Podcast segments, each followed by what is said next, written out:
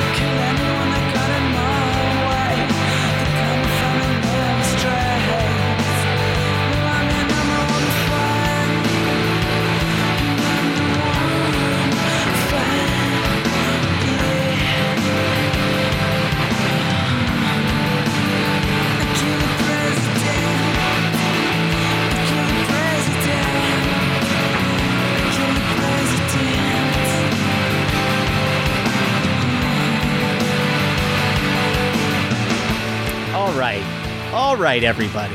Welcome back to the Third Men podcast. I'm your Hey, co-host settle Paul down. Kaminsky. Hey, Settle hey, down. Hey. I'm your co-host Paul Kaminsky, I'm your other co-host, James Kaminsky. and we are joined by Tobias. and Julia from AtMeg. Are you also Kaminsky's? What day is it? we're here with Tobias and Julia from the wonderful band At Make After the Money Is Gone, and their album Wishes is available now wherever fine records are sold, I assume. And they're here today to join us to talk about a very special Third Man Records release that came out this past fall. It's called Southeast of Saturn, and it's a collection of Detroit shoegaze music, I guess, from the shoegaze scene. Now, mo- most people would know shoegaze, I guess, from the English iteration, but Detroit actually had a thriving shoegaze scene going on with bands like Majesty Crush and Windy and Carl. And our friends from Atmig have joined us to help facilitate some interviews, do some interviews with us with some of these bands. Hey, yeah, thank you guys so much for having us. Yes, thank you. We appreciate it. We wouldn't have been able to get in contact with any of these folks without you. We owe a lot of gratitude to you guys, so thank you very much for that. Oh, Well, it's our pleasure. Yes, um, I'm a big fan. So, in addition to finding their social security numbers and uh, dietary requirements, I also found their contact information and leveraged our relationship with you. Thank you very much yeah, to enlarge our presence in Southeast Michigan. we're all enlarging things. It's all great. Yeah. To be fair, we know Windy and Carl just a little bit from That's their true. record store. That's we true. we do Wishes is available Storm- at um, Stormy, Stormy Records, Records, in yeah. Dearborn, Michigan, and so we have had actual conversations with them in person. And coincidentally, we did our cover of one of the Majesty Crush songs this spring before knowing about any of this. So I had already reached out to the band members saying, "What do you think?" Yeah, yeah. Well, we're happy you did. Yeah. And I think I speak for Paul when I say, uh, yeah, feel free to use us. It's Yeah. fine. Uh, we're, Same. if you there. need any contacts in Detroit. Penny for my love. so yeah, we're going to talk to a few of those groups today, and there's going to be some more third man connections than I think James and I were aware of with the shoegaze scene heading into this discussion, and those kind of took us by surprise and are pretty darn cool because Third Man puts out these collections sometimes, like Southeast of Saturn, and you're not quite sure how many run-ins with sort of the Detroit garage rock era there actually was between whatever genre it is and the Third Man sort of world of the contemporary acts. So that was really, really interesting. So we're going to get into that. But before we get into that, I do want to highlight for anyone who doesn't know what shoegaze is. Shoegaze is it's like a, a, subgenre of Indian alternative rock that I guess, originated in the United Kingdom in the late 80s. And it's got this sort of ethereal mixture of guitar distortion and pedals and feedback and all that kind of stuff. Almost a uh, sound picture type of vibe going on. And then it's put to a beat usually, and there is more like poppy versions of it, and there's more sort of trippy kind of spaced out versions of it but bands like my bloody valentine that's kind of one of the more popular groups of the genre and so i guess it was primarily a united kingdom thing but southeast of saturn highlights the detroit iteration of it. You can really hear echoes of it in the current third man acts like william tyler for example definitely has some of that ethereal quality to the type of music he makes, albeit with a more melodic sense. So we had the pleasure of talking to two of the bands, or well, members from two of the bands that show up on this collection, Southeast of Saturn. And the first one up here is one of the bands that, if you were aware of one of them outside of the shoegaze scene or outside of the Detroit kind of area, you probably would know number one fan, and that's by the band Majesty Crush. And so we are joined by Hobey Echlin to talk about Majesty Crush and to get to know his story and that band's story. And so that's the first one we're going to throw to here. And it was an amazing conversation. Thank you, Hobey, for joining us. Yes, that was beautiful. Yeah. That guy, whew, he's probably one of the best storytellers we've ever had on the show. Yeah. and uh, I don't know if we could top it. I really don't. Ah, well, we might, but later in the episode. So thank you uh, to Hobey. We're going to kick it to that. We're going to keep the chit chat to a minimum because uh, we talked a lot already this episode. it's going to be a long one, everybody. Buckle up. So we're going to shoot over We to. didn't talk at all. We're going to shoot over to Hobey now.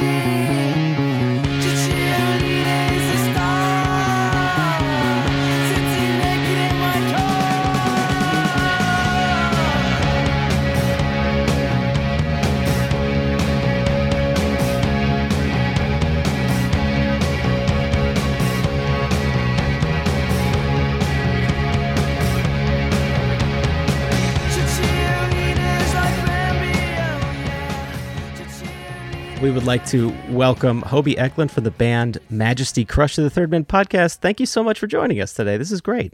Well, dude, thanks. I mean, first of all, so much for having me. It's been a two year process to uh, rediscover this music and recontextualize it. And now to have a platform to hear it enjoyed, appreciated, and shared. You know, it's something we're very happy about. It's also something our late singer, David Straughter, like that was his last wish. I'd like my music to be heard. So, Yeah. heavy moment right off the bat. Yeah. Well, look, we're going to talk a lot today about legacy and about the wonderful, wonderful music that you guys made. But we'd also like to thank, just at the top here, our friends from After the Money Is Gone, Julia and Tobias. Julia and Tobias, thank you so much for putting all this together and helping facilitate all of this here today. Thanks. Hi, absolutely an honor. Yeah, and thank you guys for the record. I just got their record. I think it's Wishes, but uh there's what was the track I like so much? Is it the track Wishes? That funky Yes. fall kind of Prince Horn dance school thing. Such a dope record. Such a dope record. Thanks so much. Thank you so much. If I could smile wider, I would. So we're here today. We're talking about the Third Man Records release Southeast of Saturn, which features Majesty Crush on it, including many other Detroit area shoegaze groups from the 80s and 90s. So I guess, you know, we'll sort of dive in here, just getting a little bit of background about the band Majesty Crush and how y'all got together. I was wondering if you could tell us a little bit about how you, David, Odell, and Michael got together in those early days, and if the band had a mission statement. I, I believe I had read online that there was another band in the mix called Spahn Ranch, which sticks out in my mind because I've been watching a lot of Manson documentaries lately. But uh, I, uh, I guess, wh- what's the genesis of Majesty Crush? Yeah, so I went to the University of Michigan and I was roommates with a gentleman named Bradley Horowitz, who is now one of the super duper huge upper echelon at Google. But in back in the day, he was this guitar player in a trio called Spahn Ranch. Spahn Ranch had a singer from downriver who was kind of like Perry Farrell before Perry Farrell, capable yeah. of falsetto and childlike. Odell mm. played drums on the ground, mostly taped together, and Bradley played through these great effects. And I was just immediately taken with everything they were, which was very pure. They would do like live jams, and I was like their super fan. And then they asked me to play bass, and I'll never forget the first time I rehearsed. It was in the basement of my place in Ann Arbor, and I was wearing the Bad Brains Return to Heaven T-shirt. Yeah. And uh, Bob looked at me and he goes, Why'd you ever leave? And I was like, Man, this is the band for me. Well, that band I recorded a little bit with and we broke up. And then um, in the early 90s, when we were in Spahn Ranch, we were friends with Dave Straughter. He was our roommate. We lived together in Hamtramck, actually. And we would go to this record store, Played Again Records. And this guy, Michael Siegel, and he was that record store clerk. And Dave brought home this record. It was uh, A.R. Kane, the 69 record. And I don't know if you know what A.R. Kane is. It's two of the guys from MARRS, you know, pump up the volume, pump up the volume. But they're sure. like these, they're like these black dub reggae shoegaze gods.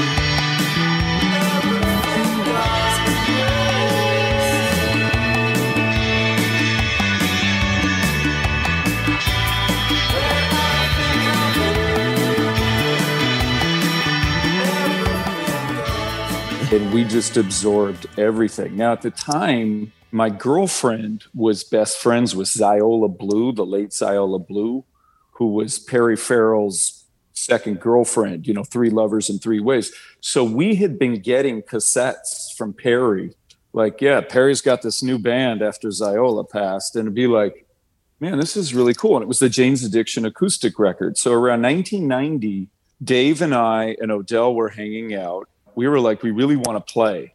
We invited Michael, and he only had a three string guitar. It was a D flat and it was two A's, and it was a crappy little student PV. But he was capable of these amazingly simple runs. And I was like this total, you know, hold your Colze, Joy Division wannabe bass player, but I always liked Motown and dub reggae. I love the simplicity you know, I'm kind of autistic, so I love the box patterns and crap like that. And I was really into it. And uh, David had come into a Spahn Ranch session. We were screwing around with dance music. And we are like, well, Dave sings. Let's give him a shot. And his first lyrics are, What would you do if two lions attacked me, tearing me up with their claws? And we were like, What? She's what? what? Now, what would you do? I, yeah. I'm curious. like, we were like, I mean, this was a little dance music experiment we were doing with Mikey Clark, you know, Mikey Clark and Insane Clown Posse, Primal Scream, Kid Rock. He was our producer. And we mm. all looked at each other like, this dude.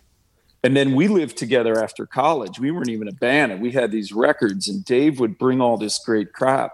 And that A.R. Kane 69 record was like, and it was like you know Cocteaus released heaven or las vegas. And it looked like some of these bands that um, you know you would listen to in a cold michigan winter with your goth girlfriend smoking djarums were actually on mtv we're like you know and then his name is alive gets on 4ad and you've probably heard warren tell the story. He goes to visit them and it's ivo and freaking uh, elizabeth and uh, and they're listening to the stooges and Warren's like, Are you guys fucking with me? Because I'm from Detroit? Like what? He goes, No, Stooges are a jam. If we could be, we love the repetition of the Stooges, but we can't pull off rock and roll. So chubby cherubs it is.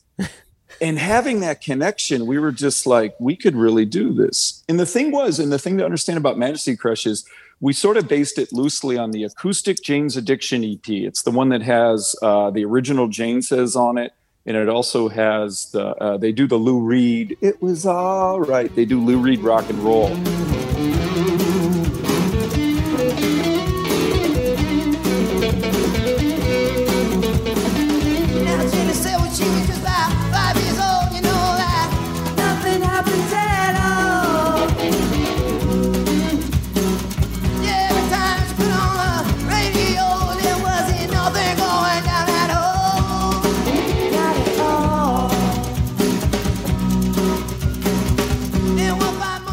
And that and the A.R. Kane record, and we were like, we can do this. And we invited Michael, and we came up with the songs Cicciolina and Sunny Pie.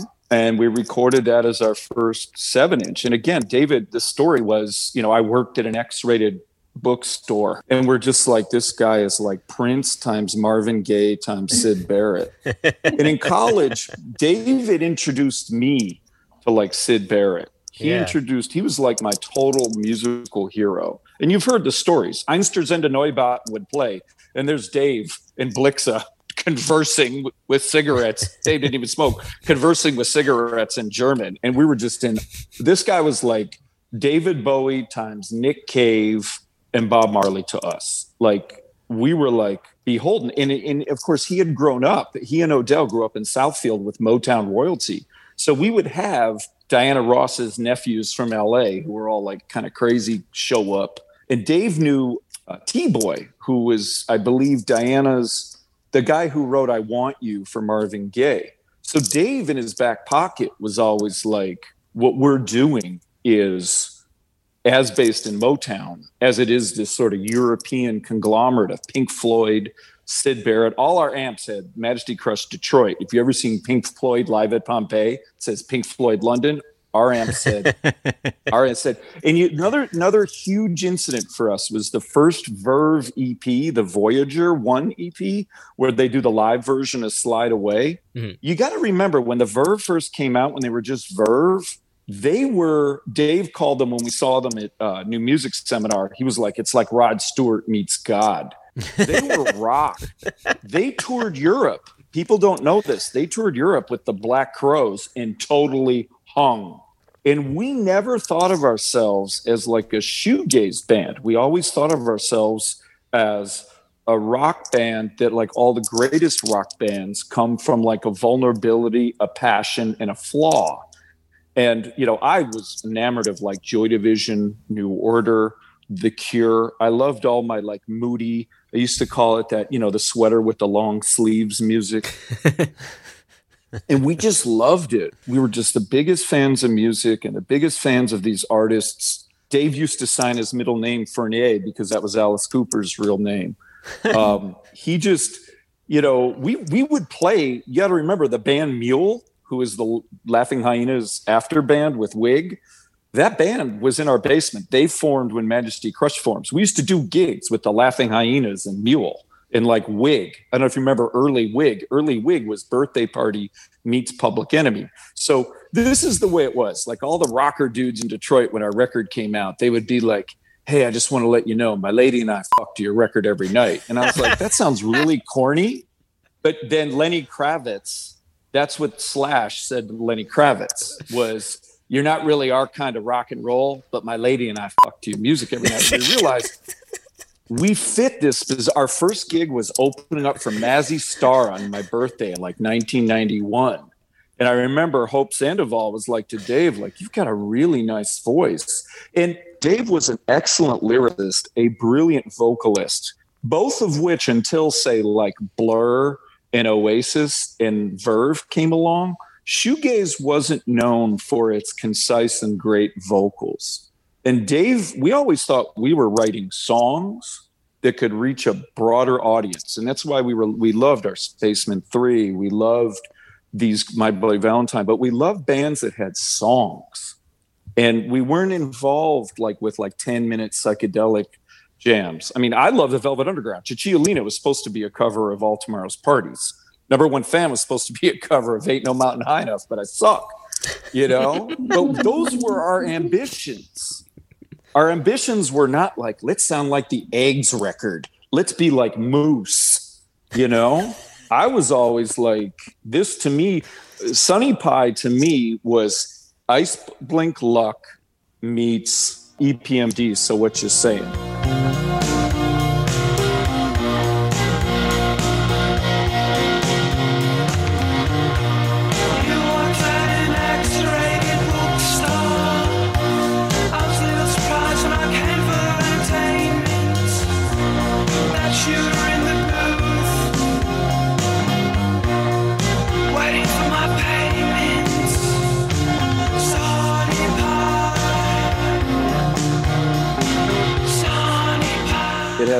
same verse, chorus, bridge, break part, and it has almost the same everything about it. And I'll stand by that. You know what I mean? I mean, that was my inspiration. It was a lot of hip hop because hip hop really broke music down into its rhythm and it used rhythm as a, uh, what do you call it, an arrangement component. And I think that's something that set Majesty Crush apart. A prominent frontman, very rhythm and song driven material. And that's really like we got invited to open for everybody. I mean, I already listed it, but it was like Lush, Curve, My Bloody Valentine, The Verve. We opened for Soup Dragons. We opened for Jesus Jones. We opened for every band ever, you know, because we weren't a typical rock band trying to sound like Seattle or Eddie and the fucking Cruisers. You know what I mean? and you know what I'm talking about. You know, exactly. You know, there's room for Eddie and the Cruisers. Yeah, our heroes weren't on the radio. Our heroes were the bands that we knew as this got popular. You know, I remember talking to Billy Corgan about the Verve. And Billy said, because he knew they'd toured with Black Crowes, he goes, that band could be a massive rock band if they don't get pigeonholed into this whole shoegaze thing. And I mean, if there's one thing, and, and I don't mean to say shoegaze is good or bad. I think what shoegaze did is it made us rethink of the guitar as an expressionistic, non-male instrument. My girlfriend, who was in Hot Foot and Pudding Pie, Kim Morrow, always said, "Grunge is just heavy metal without the solos." And damn, was she right? Right? But like one thing that I really enjoyed about a lot of shoegaze is it used the guitar. I was used to say it was like blast first. It was colors. It was noise. You hear it like in the Astrobrite jam that's on the uh, on the comp, man. Astrobrite were the masters of that kind of like, you know, smeared crayon, the red light blinking on the wing of the plane with 600 mile an hour winds going by it, that kind of guitar sound.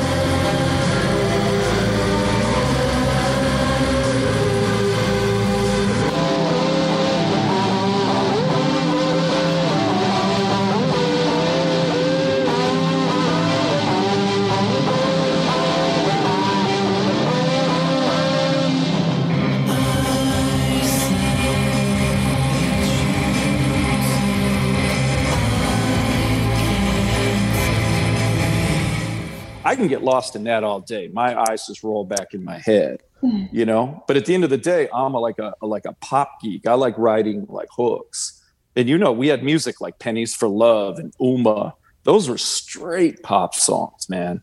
You know, the guitar was fucking mangled, you know, but it was beautiful. you know, so that's where Majesty Crush came from. It was like Marvin Gaye, Prince, A.R. Kane, Jane's Addiction, and Syd Barrett era Pink Floyd. How did you settle on the name Majesty Crush? Michael, who's a fucking genius. It was so bad. We were auditioning Dumini DePoris for guitar, and he'd gone to school with Dave and Odell. And Dumini, as you know, is a P Funk guitarist. He's one of the best guitar players in the world right now. And I wanted to call the band Straughter Dome after Welcome to the Terror Dome. D O H M. David Odell, Hobey Michael. Yeah. You, you- that got shot down so fucking fast. I wanted to call it Innocence Mystery. I mean, I was the king of being made fun of for like being that overly enthusiastic bass player, writer. You know, because at the time I was writing for Metro Times, they'd be like, "Save that shit for the Metro Times, dude." You know, but David, uh, he came up. Michael came up with it, and it's per- if you know David's person or uh, Michael's personality, it's bone dry and beautiful and perfect he's like a, a talk show, like Dick Cavett talk show host type character.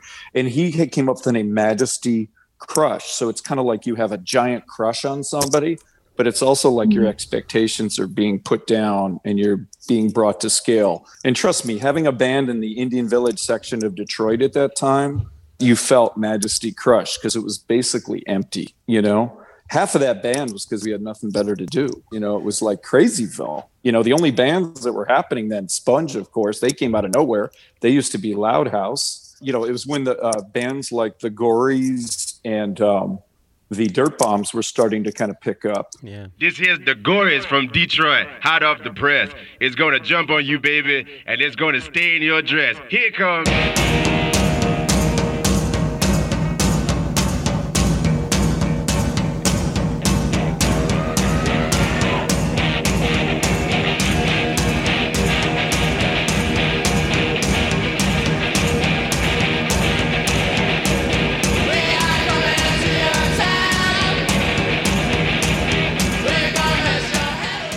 No, what was that other one called? Rocket 455. That was the other one that was real Mhm. big. And Yeah. Danny Kroha, the Doll Rods came out of that. I mean, those were all buds. I just love and respected them. But we we couldn't. I mean, I couldn't play. Nobody could really play. I think Odell was probably the best musician. We knew what we liked though, and that was the best compliment we ever got. Like the guys from Charm Farm would say, "You guys are sort of like U2. It's not that you're technically great musicians, but you do very well with each other, and it's not always about you know." Or like Joy Division, there was a chemistry. Clearly, there was a chemistry. Yeah. Odell certainly, you know, seeing those live performances, there's a handful of them online, and he is just going crazy on the kit back there. Very animated. Your live sets are actually super cool to watch because not only do you get Odell going nuts back there, and then you and Michael are kind of like in the zone the whole time, but then you got like David wandering around, and there was one where he just comes up behind you and starts humping you. I was like, holy shit. this is great. Oh yeah. He used to take his mic stand and his mic and he would like thrust it in and out of the speakers and swirl it around. And the sound men, of course, are like, what the hell is happening here? It's like a Geiger counter. And and nobody could figure it out. And you would just hear this big, you know, the vocal mic is suddenly a wash of guitar. Dave was, and, and this is what I will credit David with utterly. We would record every practice on a little like Jambox recorder. It's probably a lost art now because it was all cassette based. And he would listen to it and listen to it and write lyrics. And the thing to understand about David is how much he entrusted us with the songwriting process hmm. and how beautiful he was to make all of us feel good about. it. I mean, I know I was very insecure. Michael, of course, you know, we all were better at something else. I was a better writer than I was a musician. Michael was a record store clerk and artist. We mm-hmm. always had a little chip on our shoulder because we always felt like we were hobbyists and we'd never be taken seriously. You don't know how many people tried to dismiss Majesty Crush because we sounded like Joy Division or I worked for the Metro Times and that's the only reason we ever got any breaks. And I understand that totally. But I think the one thing we did weirdly authentically is we were ourselves, and it's the corniest shit, but it's because we had no choice. We couldn't play anything else. I think the the furthest we got, the tour we did right around the time is when Waco, Texas was happening, because we drove down. We used to cover Now I Want to Be Your Dog and I'm 18 by Alice Cooper, just sort of because we were playing in the South and we were very aware we had two black members no matter how cool the scene was it usually defaulted to kind of like let's just say it was a southern goth kind of vibe that wasn't you know we just we were trying to say hey we're a rock band from detroit and keep it very accessible. And i think that's something else we did. I think you could see majesty crush and go great front man pretty guitar really consistent driving rhythms and this band belongs to be on a stage playing because the drummer is that good the rhythms are that good. And that's something that i've always loved about great shoegaze like ride the drummer and ride. You listen to the song leave them all behind. That motherfucker it's like listening to metallica master of puppets or you know the, the the crazy drum fills. I'm a sucker like i'm so like binary like zeros and ones. I can get a whole rhythm and melody out of that. And anybody that's heard my bass playing knows that. But the point is is that i just was such a fan of how music could get me out of my head. And uh, you know a really influential record i don't know if you guys know this one but uh, uber europa by loop prisma europa. There's two live versions but the one of them it's a 15 minute two chord song that's based on a bass riff that's got a lot in common with number one fan and they just go for 15 minutes. And anywhere we would drive to practice we'd put in that cassette and you'd listen to the whole song because everything in detroit's 15 minutes apart. 15 minutes 15 and you just whoosh. by the end of it you know you feel like you just got out of the shower. You're rinsing off you're drying off in the air conditioner. It was beautiful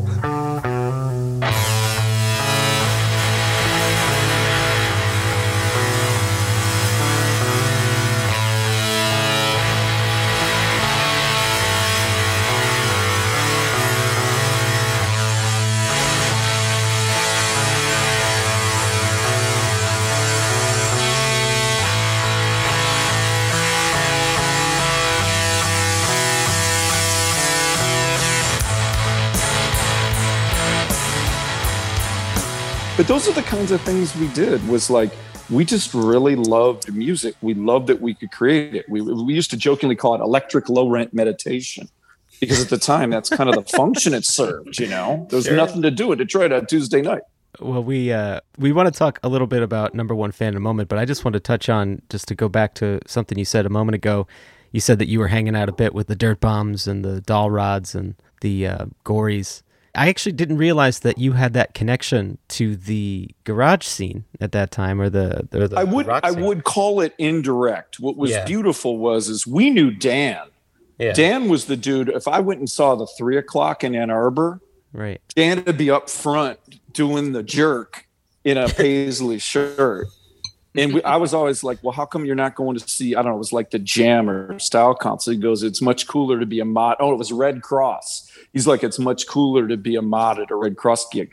So you couldn't help but see these people around. It wasn't that we were playing the same venues, Right. but if you were in Detroit, Yeah. and you you got to remember our basis was Zoots. Zoots was where Dave lived, and it's where Mule used to practice. Our practice space was the basement of Zoots. We shared it with Mule. So we were going to interact with these harder rock bands and garage bands, even if it was two steps apart. And this is a very true and beautiful story. One of our first benefactors and the guy who would give us the prime gig the night before Thanksgiving, opening for his band with a sold out thing at St. Andrews Hall, was Dan Little John Miller in Goober and the Peas. Yeah. They were massive, massive fans. They actually wanted us to do a record on their label. Really? And we were totally flattered, but it was also one of those things where it just worked out that we did it on our own and everything was okay. But Dan was honestly, and you know his story being in Two Star Yeah. Tabernacle and all Sure. of his bands, just gorgeous and wonderful. And of course, Jack played with them, and everybody knows everybody, dude. One more drink, twelve year old brandy,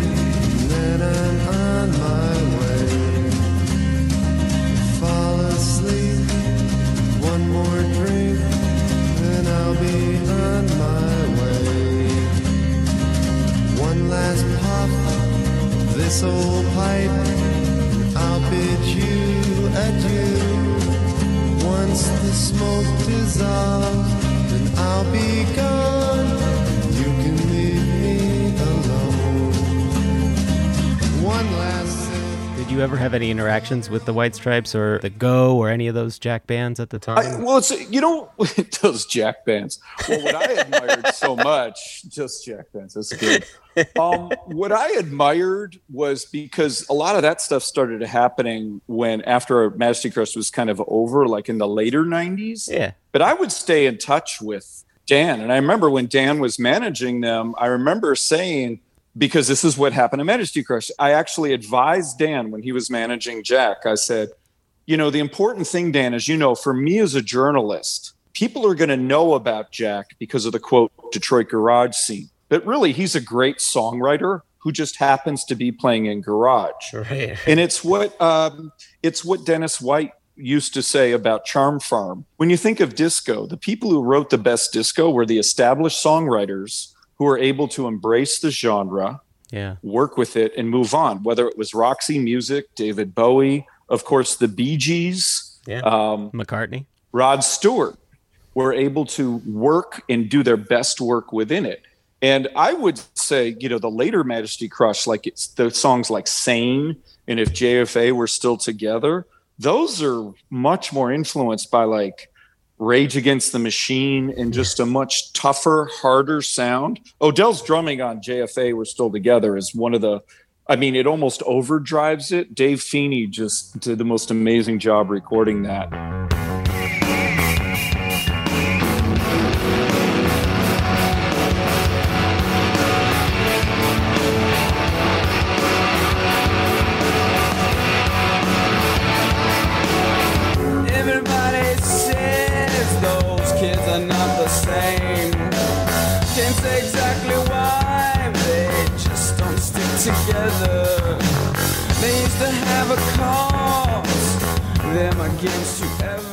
But that to me is got nothing to do with shoegaze proper. And it's what I said the first time I was drawn to the Verve was that Voyager 1 EP where they do the song Slide Away and you think you're listening to frickin' When the Levee Breaks. It's amazing. And I invite you to go hear it. It's only on YouTube because it was a live vinyl EP back when that existed.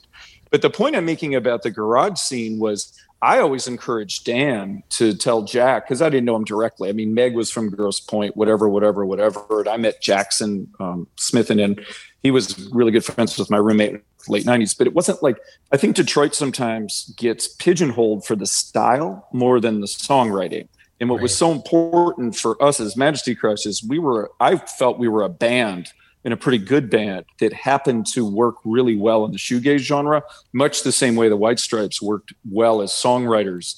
But you don't know how many times in New York. It was so funny because when I moved to New York, I, got, I went and saw them open for Kid Congo from uh, in the in the um, whatever is the Birds band he was in, and uh, no, like White Stripes were big, but I remember everybody I went with, all these hip New Yorkers were like, "It's a Jon Spencer ripoff." I'm like, "No, dude, these are some really cool songs." and if there's a gimmick here, they give you know, you're talking about a band that started. Our band started with a three string guitar and a guitar player who would pick up the microphone and put it in the amps. So when Jack was going back and forth to the two different mics, Yeah. I got it right away. Yeah. In Spahn Ranch, I mean, Meg drummed the way Odell drummed in Spahn Ranch. Have you ever heard a cover band try to do Seven Nation Army and fuck up Meg's break? bum, bum, bum. They're always like, doo doo doo. No, fucker. You have to tie one arm behind your back and play from the soul. It's true. It's totally true. And that's why all along we were always like, of course. Whereas everybody's like, oh, this shouldn't work. It shouldn't work. Steve Jones out here was like, oh, I feel like I'm at one big sound check. Did you ever hear that, that Jeff McDonald from Redd Kross recorded the entire, I think the De Stijl record or whatever? He recorded the whole thing and added bass lines to it. It's Oh, terrible. yeah. It's Uh, so awful. I'm like, red blood cells, I think he called it. yeah. I think, it, yeah, I think it was white blood cells. Who cares? Or- Yeah, it's. Yeah, you I don't think, uh, the Mona Lisa, fucker. I, di- I didn't realize you had that connection to Dave Feeney either. Dave was it's not a dark story, but we did our record Love 15, and they, to totally their credit, Andy and Mike Nearest said, we don't want to give you guys this sort of dated 90s sound. We want classic rock sounds. So you take all morning getting a drum sound. I wouldn't record my bass through a chorus pedal previously. They'd want a good tone they could work with. It didn't always work for us. We weren't used to a click track. And what happened was we were about halfway through the recording and we decided we'd done the best songs we could with them, but there was another side to it, stuff like space between your moles and some of the more the, the stuff that wasn't as technical, should we say? And we pulled the record and we went went back up to the Tempermill with Dave Feeney, whom we've always been comfortable with. And Dave remains to this day, um, and I can say this because he's so accomplished, probably the easiest person to work with based on the fact that with the Orange Roughies and what he did with um, Blanche. yeah Blanche, the slide guitar for Loretta, everything Yeah, he's on- done. on Van Lear Rose. He never once, I got to share this with you. He's the one dude that never said, Well, let me get in on this. He never did that. He was always encouraging and respectful. He never said, Well, I should jump in and help with this. He let us be us. And he was like a dad who was a fan. And he did a really good job because we were very shaken up by the major label recording process. Because what was are these songs? Do we like them as much as the EP versions? And you know, the number one fan that's on the record is actually three different recording sessions. It's the new version recorded with the Niras in the White Room. Then it's, I believe, the vocal from the original fan EP, or Dave re-recorded the vocal at Smart Studios in Wisconsin with Butch Vig's drum tech Doug Olson, who's the guy who mastered our record. And then when we got the original tapes back, Warren DeFever remastered it. And that's why, to me, it's got just such a great punch. He did a really good job of working with uh, compression to give it a very modern driving sound. Wow. Yeah. That's what I'm saying. We were totally open to people helping us. And Dave Feeney was the one, you know, who was the most, he and Mike Clark were the two people who worked with us at every step of the way. That's not an uncommon experience from what I hear with major labels. I know that Go had the same problem with Sub Pop, you know, saying their demo versions were better in some cases or you know, the re So dicky, man. Yeah, that's so that's such a big Thanks, buddy. That's crazy. I'll go burn this money somewhere else. Yeah. If there's one thing I would offer for young bands, love your sound. But if somebody with more experience has a perspective, don't feel threatened by it. Embrace it for what it is. Yeah. You know, um, I think a lot of bands get intimidated because they're so used to hearing themselves in a certain context. And there's nothing wrong with thinking bigger and being bigger. It's like how, you know, a lot of bands go from being little jam. I mean, think about how the Chili Peppers went from being this tongue wagging bunch of date rapey assholes into basically really good songwriters. And Flea has emerged basically as, I mean, I don't even know how to read. Flea is a spiritual giant. He's the Leonard Cohen of our time. He'll be, you know, issuing missives from Mount Baldy. He is one of the most beautiful souls, and all those guys are gorgeous now. You know, as far as just their humanity and stuff. But it wasn't always like that. You know, Yeah. Yeah. we were always a very feminine band. You know, so we were always like feminine in the sense of if we played with another band, we would sound a little like them, or we'd borrow from them, or we'd compliment them. And we were always feminine in that we would listen to producers we would listen to people and we embraced it. And that's something that was great. Dave was somebody the more attention he got the better he was at being himself. It was gorgeous. Yeah. Well, we want to talk a little bit about how you wound up reaching a larger audience. The story goes number one fan picked up a lot of college radio airplay to the point where Dali Records picked you guys up to flesh it out for Love 15. Was that album already in the works? I know you said it had been plucked maybe from a couple different places, but was it just a matter of going in and pillaging the fan EP and then fleshing it out? It was actually out, the opposite it was it was what was so beautiful is our first singles were sunny pie and Cicciolina, and then we did grow we did a series of seven inches. And then the fan ep came out and it had like horse which was about heroin addiction.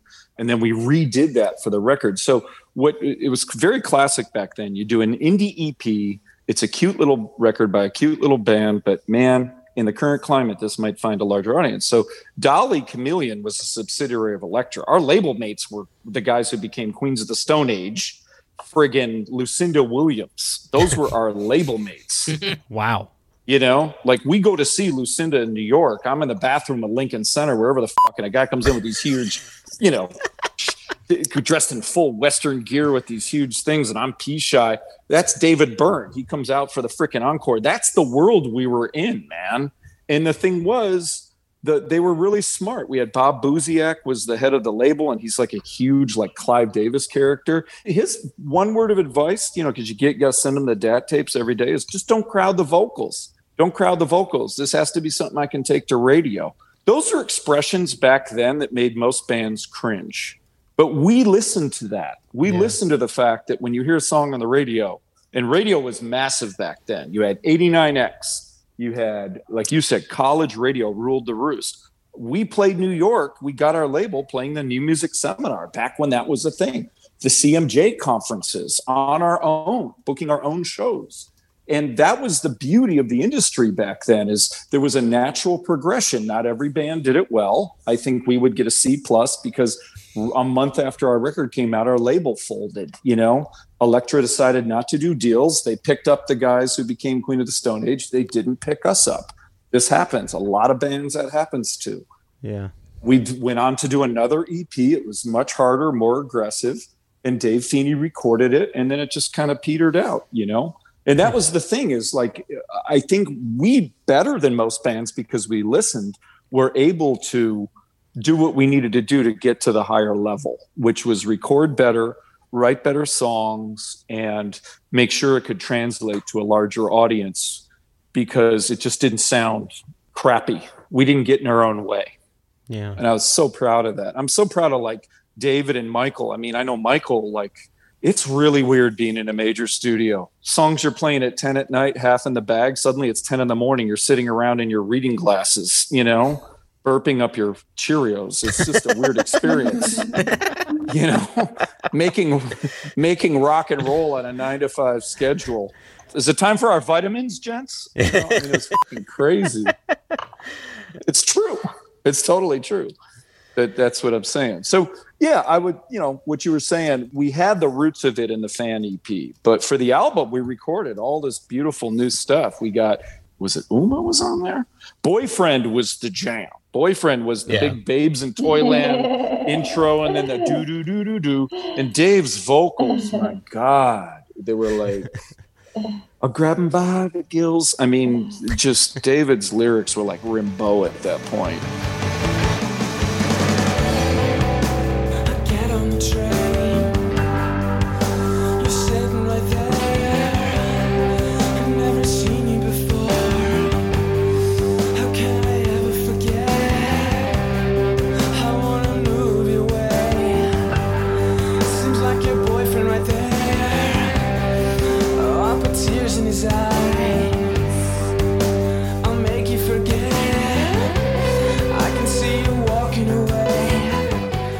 Mean, that's what I'm saying, man. This dude took this chaotic song and made it into this thing about trying to win a girl from a boyfriend. I thought that was beautiful. I want to jump ahead since you mentioned boyfriend, and I want to point out, and th- these are fan questions. That's why I'm here, by the way. Your bass line in boyfriend is indispensable, and Odell's drum pattern during the hook is is unforgettable. That's the drums from your wishes song, isn't it? it's the same thing. The boom, boom, bam. It is, you sons of bitches. okay, and then and ah, then and then I knew I loved you guys for a and then Michael's guitar part is just so delicate, and then finally Dave's beautiful melody and lyrics are insane. Do you remember the first time you heard him sing "I Can See You Walking Away"? Because that is just it's a sick moment when you hear that. I first time. remember it, but when the Neras put the echoing part of it in the studio and you're listening, I can see you walking away, away. oh, Yep. I was like, we knew there was something here because you could have played that. We could have sent that to Oswald, do a new chapter, a dub version of it. I could have listened to that. Oh wait, oh wait, oh for like an hour.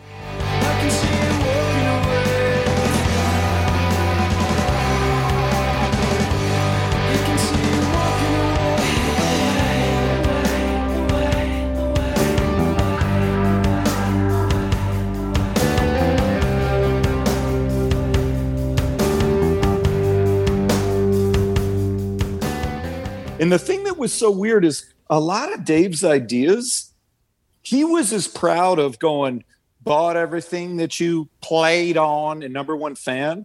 Mhm. He purposely wanted to be kind of a rural, stalkery voice. He wanted to have kind of like a, you know, like an unsophisticated, like everything that you played on. Missy, Oh, I'm going to tell you right now, I love your music. He was so proud of putting a southern twang on that one word. And we're all like, oh, away, oh my God. And he's like, yeah, it's cool. What about in this line? Like, he was not somebody who did victory laps around every little mm-hmm. thing, you know? Wow. If anything, as anybody who knew David knows, he was so intense, full on, hilarious that that was just another, like, one of 30 genius deeds he would do in a day. You know what I mean? And that was what was so funny. I mean, now I listen to it and it's so bittersweet with his passing but I've never been a bigger fan of David. I've always been his brother and his friend and his bandmate. But I, it was always inferred that you're a friend of your bandmates. And now I listen to it like with my kids, and they're just like, Jesus. And I'm like, yeah, kind of, because it's hard to really like your own shit. You know, it's like telling, it's like sending people pictures to your kid. It's like, yeah, another chubby fucking baby. Okay. You know, nobody cares. It's true. It's really true. Have a kid and find out. Uh, but that's kind of what I'm trying to say. Like time, maybe not now. I'm like, oh my god, because that was just to let you know that song was recorded as a demo for the Love 15 record in the White Room studio as a proof of concept. So Mhm. we recorded it kind of on the fly because it does have the weird Babes in Toyland part, and there's the weird time signature shift, or at least the the Yeah. tempo shifts. And we were just happy to pull it off. We thought we were, you know, again, it was kind of like a Metallica Master of Puppets thing with all the weird sideways parts. I'm probably the only person in the band that listened to that record, full disclosure. But the point is that um, we were just like, God, we pulled it off. And then listening to Dave's vocal and the subject matter, we're like, of course, Dave's typical genius. I grabbed him by the gills. If you Google by the gills in like Rimbaud or Georges Bataille novels, you know it's an erotic reference. But the point is, Dave would just effortless. I'm gonna dance. I'm gonna jig. I'm gonna blow to you. Smile. You know, smile. I mean, it was like the whole thing was perfect. Did you have any more of those moments while recording where you just you know you had something like with boyfriend? Yeah, totally. The one that got me the most, to be honest, because it was a, it was kind of a throwaway song, was "Pennies for Love." Mm-hmm. So I was really listening to the chord progressions in "Smells Like Teen Spirit," and of course, I'd always been a huge Pixies fan, and I enjoyed the way it was like you know it was like two parts that mirrored each other and just got more intense. It never changed anything.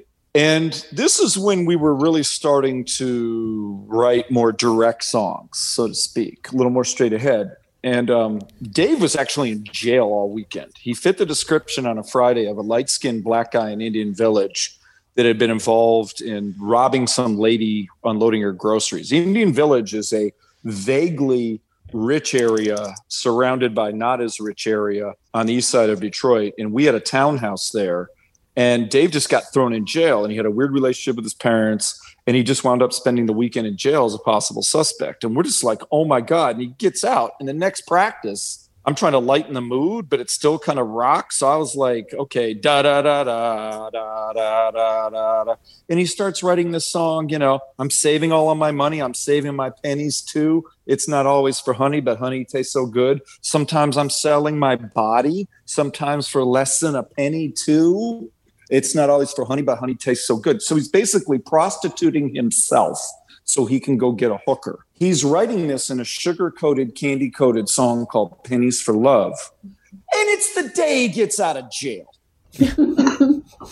it's not fuck the police. Right? You know what I mean? It's pennies for love.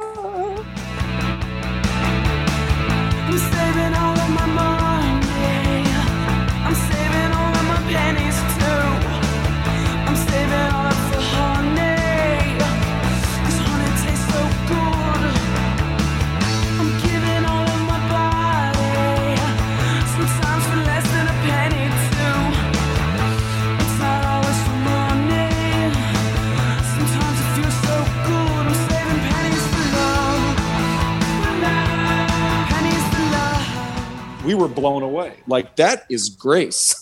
you know what I mean? Yeah. Like that was a moment when we were surprised. The other one that was really really cool was Horse. Horse was great, and I'll tell you why.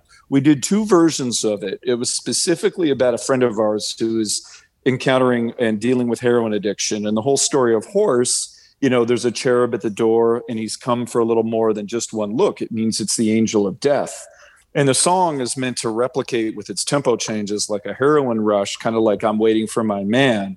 But the fact that we did that on the fan EP and it was chilling, it was also three minutes long, three or four minutes long. And then we're like, we'll just re record this. And we had forgotten a heavy song it was. And Dave on that freaking White Room version that's on Love 15 is like harrowing.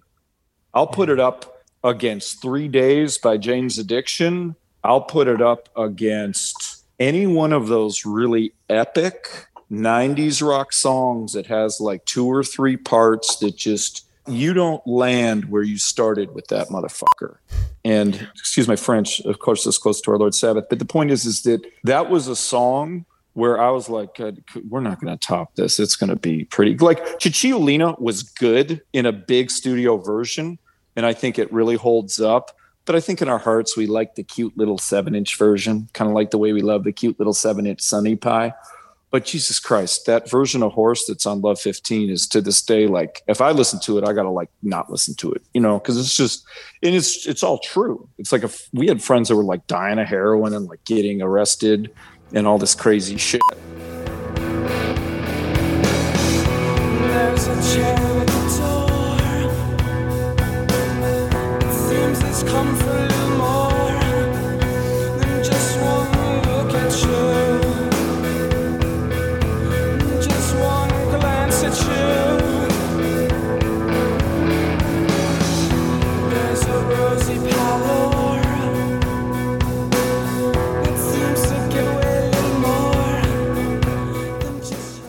all of the other bands we played with were really cool kids and they all kind of lived with their parents and were in college and we came off as like you know guns and fucking roses compared to them because it was all like dirty and jail and drugs and crazy girlfriends and zaniness.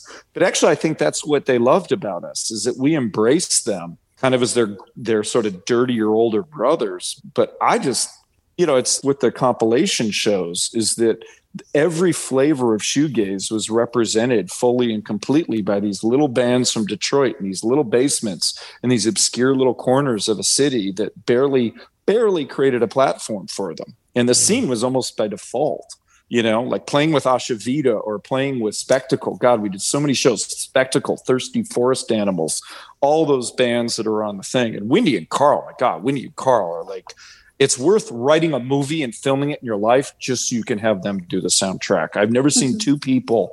I played in a band. We opened for Low, and I kept thinking, Jesus Christ, Windy and Carl got this way better. You know, it's like I don't think people know how great Windy and Carl is sometimes because every band that's ever tried to do what they do to me never quite comes off. But that's what I'm trying to say is it's like now you realize how good that was and that wow we did have those moments. We had those moments we were literally blown away. We just weren't i don't know how to put it. At the time it was like cool it's tuesday. I gotta go move my car. It's detroit. It could get broken into. That was what was on your mind you know? It's and that happened quite a bit. We had cars stolen. We had vans broken sure. into i mean it was just like ay, ay, ay. so what about some of your live moments where you had almost an out of body experience. Like I admittedly I had asked Odell what it was like performing Feigned Sleep live, for example, because that song puts me in a trance listening to the recording. I can only imagine what those moments were like on stage, either in Detroit or elsewhere, where you were not only you had something, but you had that surreal experience on stage where you were all connecting and you felt the audience was connecting. Do you have any uh, any reflections? Well, Feigned, Feigned Sleep is totally one because it's just such an interesting song. It's the same bass line as When You're Sad by A.R. Kane, but I kind of thought of it like Christmas tree lights on a loop. And the way it Dave set it up with the waves and what it's all about is you're in that half asleep mode and you're with somebody you like and you're cuddling and cuddling might go somewhere else and you're both kind of trying to pretend you're asleep but you kind of notice you're playing footsies and maybe touchy this touchy that. And the feigned sleep is basically that you're both too nervous to make a move. And what's beautiful about that song you know the break maybe we can go nuts is basically getting handed your jacket and leaving. It's not a song about you know it's not it's baby it's cold outside. Well maybe just a little bit. It's the opposite of that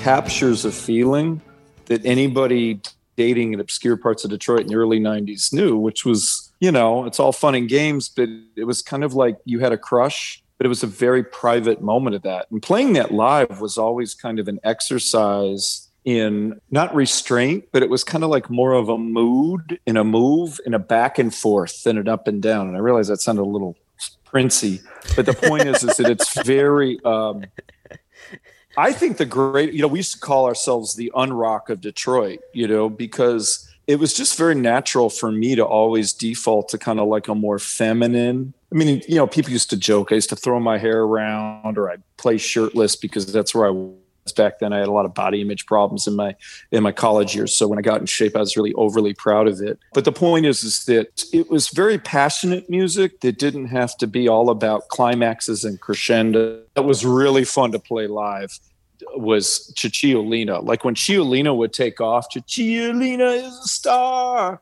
sitting naked in my car. Like like that's like the greatest line ever. Cicciolina's a star sitting naked in my car. You know what I mean? That's like neck tattoo material right there. and the thing that's so but but what's so beautiful about that was when you'd play it live, it was how we always thought that would go off. Like ding ding ding ding ding ding ding ding ding ding ding ding ding ding and oh there's a lot. If you ever heard "Crown of Thorns" by Echo and the Bunnymen, there's a lot of, uh, or if you've ever seen a video of me playing "Love Will Tear Us Apart" with uh, Peter Hook, there's a phrase people make when they're more excited than they know, and they go "ah," and it can sound like it's a little orgasmic. Dave was the king of singing in a way that was as passionate as it was good, and he could be pissed. Like he would do JFA was still together, and it was just like dark. You know, I mean, he would just be angry and yelly. And if you hear that song, the way his vocal cadence changes and the guitar changes on every verse, that was inspired by how he did these songs live. Something I actually am very proud of is it Matt tried to create something that where Dave could really excel. Mm-hmm. Odell's a melodic drummer. He's a really good drummer, but what he never does, there's never a part in a Majesty Crush song that like steps on a vocal or seems to be getting in one more idea where the vocal idea was enough. And live, that was the funnest thing about playing in that band was here's this fey little rock we playing in a basement. And somehow with the addition of an audience and this perception that people are appreciating it it just kind of flew off the page. Often in spite of ourselves. And this is the one gig. If you're talking about the golden moment here's the deal. The record comes out and promptly the label goes out of business and we get booked at St. Andrews Hall. We don't have a record label. We don't have shit. We're getting DT, Ralph Valdez. There's still some hope, but we're definitely limping. And there were like five shows that night. There were other bands playing other places. And we're like, damn, St. Andrews Hall. And like we show up, it's like, who the fuck? What? Who's playing here? What is the deal? There's like four or 500 people there like people were i'm going to go see majesty crush tonight. And not just people we knew are on the guest list. And we were honestly like oh my god. Like we don't have a record out right now. We're literally selling them from the boxes we picked up from the record company's offices in new york because we just happened to be there. We have our own shirts i'm selling out of a backpack and the place is the most crowded it's ever been and it wasn't about selling a record or getting on the radio. If anything, it was a big thank you note. As corny as it sounds, that was probably our best gig ever because it happened in spite of all. In a way, we were a band that was built by adversity and bullshit, but here was a gig that was happening as purely as it could because of the bullshit. You know what I mean? It was like it made us. I always say like Majesty Crush was a band from Detroit that formed in the shadow of grunge and bullshit. And anybody I say that to knows what I'm talking about. You know?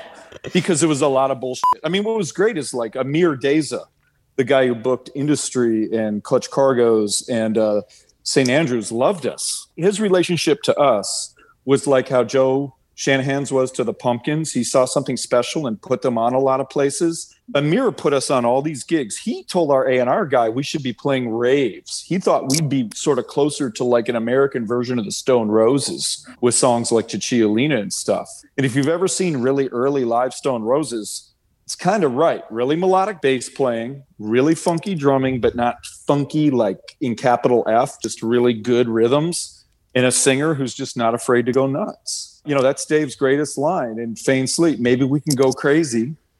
Maybe we can go nuts. Now, wouldn't it be wild if that uh, couple from a while back that said they boned your music boned to Feigned Sleep? That would be just the best. I, I, would. They probably have twins. One is named Feigned and one is named Sleep. Yeah. That's right. I feel like we played a role. We never overstepped our bounds. Big Chief was the band from Detroit that could reference Parliament Funkadelic and be on Sub Pop. They owned that. Sponge owned the Grunge radio play. Final Cut was on network records, could tour with My Life with the Thrill Cult and the guys from Ministry. We never overstepped our bounds. One thing I was really proud of was I don't feel like we competed with every band in Detroit. We complimented the bands that wanted to compliment us. The fact that Goober and the Peas would bring us on to go open up for them before Thanksgiving. They could have given that gig to anybody anywhere. That's and Daniel so John Miller just blessed us. Yeah. And that's what was so cool is I think people appreciated us more than people hated us. See God in each other, be positive. You know, if you're going to be a hater, you're going to get hated on. So I'm always like trying to like find something that's, you know, relatable about something because if something's in front of me, that's cuz like God or the world put it there and it's there for me to consider, not to dismiss. You know what I mean? Mm. It's like you get served food, you eat it. You don't go, nah, I could do better. You know, you don't do that. And that's what I've kind of come to find. I think Majesty Crush did that really inherently. Dave was always going out to after hours bars, finding bands. Like he'd invite Big Block to play with us. And Big Block was kind of like this Eddie and the Cruisers band, but they had Kenny Tudrick. They were actually really good. It just didn't really jibe with us. But fuck yeah, we'll do a gig with them, man. I mean, it's not that we wanted to play, it's just that we were open to it. And I think that was something that we did really well. When we did do our tour down South by Southwest, we were playing in coffee houses and selling more CDs and shirts than we were at some of the booked gigs we were getting. Because people were like, who's this band playing in a coffee house largely on an open mic night? Because they can. Holy shit, this is pretty cool. And we were willing to do that. And I don't know a lot of bands that would. It wasn't like we were looking to jam all the time, but why not? Why not? Make it good, man. Make it good. Yeah. So speaking of uh, opportunities, the Southeast of Saturn release, John Mosier was on on Friday, and he interviewed executive producer Rich Hansen, who of course you know, and, and and Dave Buick of Third Man as part of John Mosier's Modern Music Show on WDET. Oh and so God. and so Dave Buick said that Rich had the idea for the compilation, pitched it to Dave along with Ro Peter Hans, who liked it, and then the Nashville crew were into it as well. How were you guys approached about it? Well, that's just a crazy ass story. This all happened in a 72 hour period. It was about the second anniversary of Dave's death, I think. And I got an anonymous message over Facebook. I never check it. Usually I was DJing on Sunday afternoons. And there was a subject line, I love your band. And it was an author from New Hampshire who wrote books about a zombie apocalypse, but it was a tennis pro obsessed guy. His name is Mike Trask and he loved Majesty Crush and referenced it in his book, and he wound up making us shirts. And I was like, wow. And the next message below it was, I think I have your masters. and it was a housewife from Duluth, Minnesota, whose now deceased brother in law was Dave's roommate like 12 years ago. And Dave, when stuff started going off the thing, put the master tapes from Smart Studios in Wisconsin, the Love 15 mastered album on two inch tape in the closet and forgot about it. And then Dave went on to have a lot of things happen that ultimately led to his death and an officer involved shooting. But the point is that um, we're made aware that these masters exist. That night, Stephanie Strader sends an Instagram message saying, I don't know why this is hitting me right now, but I really want to write to Jack White and Third Man and say they should put out David's music because all of us were recoiling after Dave's death. We had, I mean, none of us could deal with it. None of us believed it was real. We all realized we'd missed a lot of time. There's a story there that we didn't all know. Dave's sister and I are very, very close, and it was just everything about it was painful. But she's like, God damn it, I want to send a message to him. That Monday, we get the thread from Rich going, guys, I had this idea. And we're like, are you fucking kidding? Stephanie's talking about reaching out the third man. The masters drop in our lap. And Rich is like, would you guys ever consider? And we're like, dude, this is happening whether we want it to or not. You're supposed to play it cool in those moments. Sounds like fate to me. Dude, we were like, tomorrow we have the masters. Here you go, pick them up. It got so crazy that there was an issue that we had two inch masters, which was that's an old machine. And literally, in the course of talking to Rich about getting the masters and everything, Third Man opens a mastering studio with Warren DeFever, our Mhm. old buddy who we gigged with. All those live shows that you see from the Majestic Theater, those were playing with His Name is Alive. That was the same stage. That's part of the reason the sound's so good. They had like a million people in the band.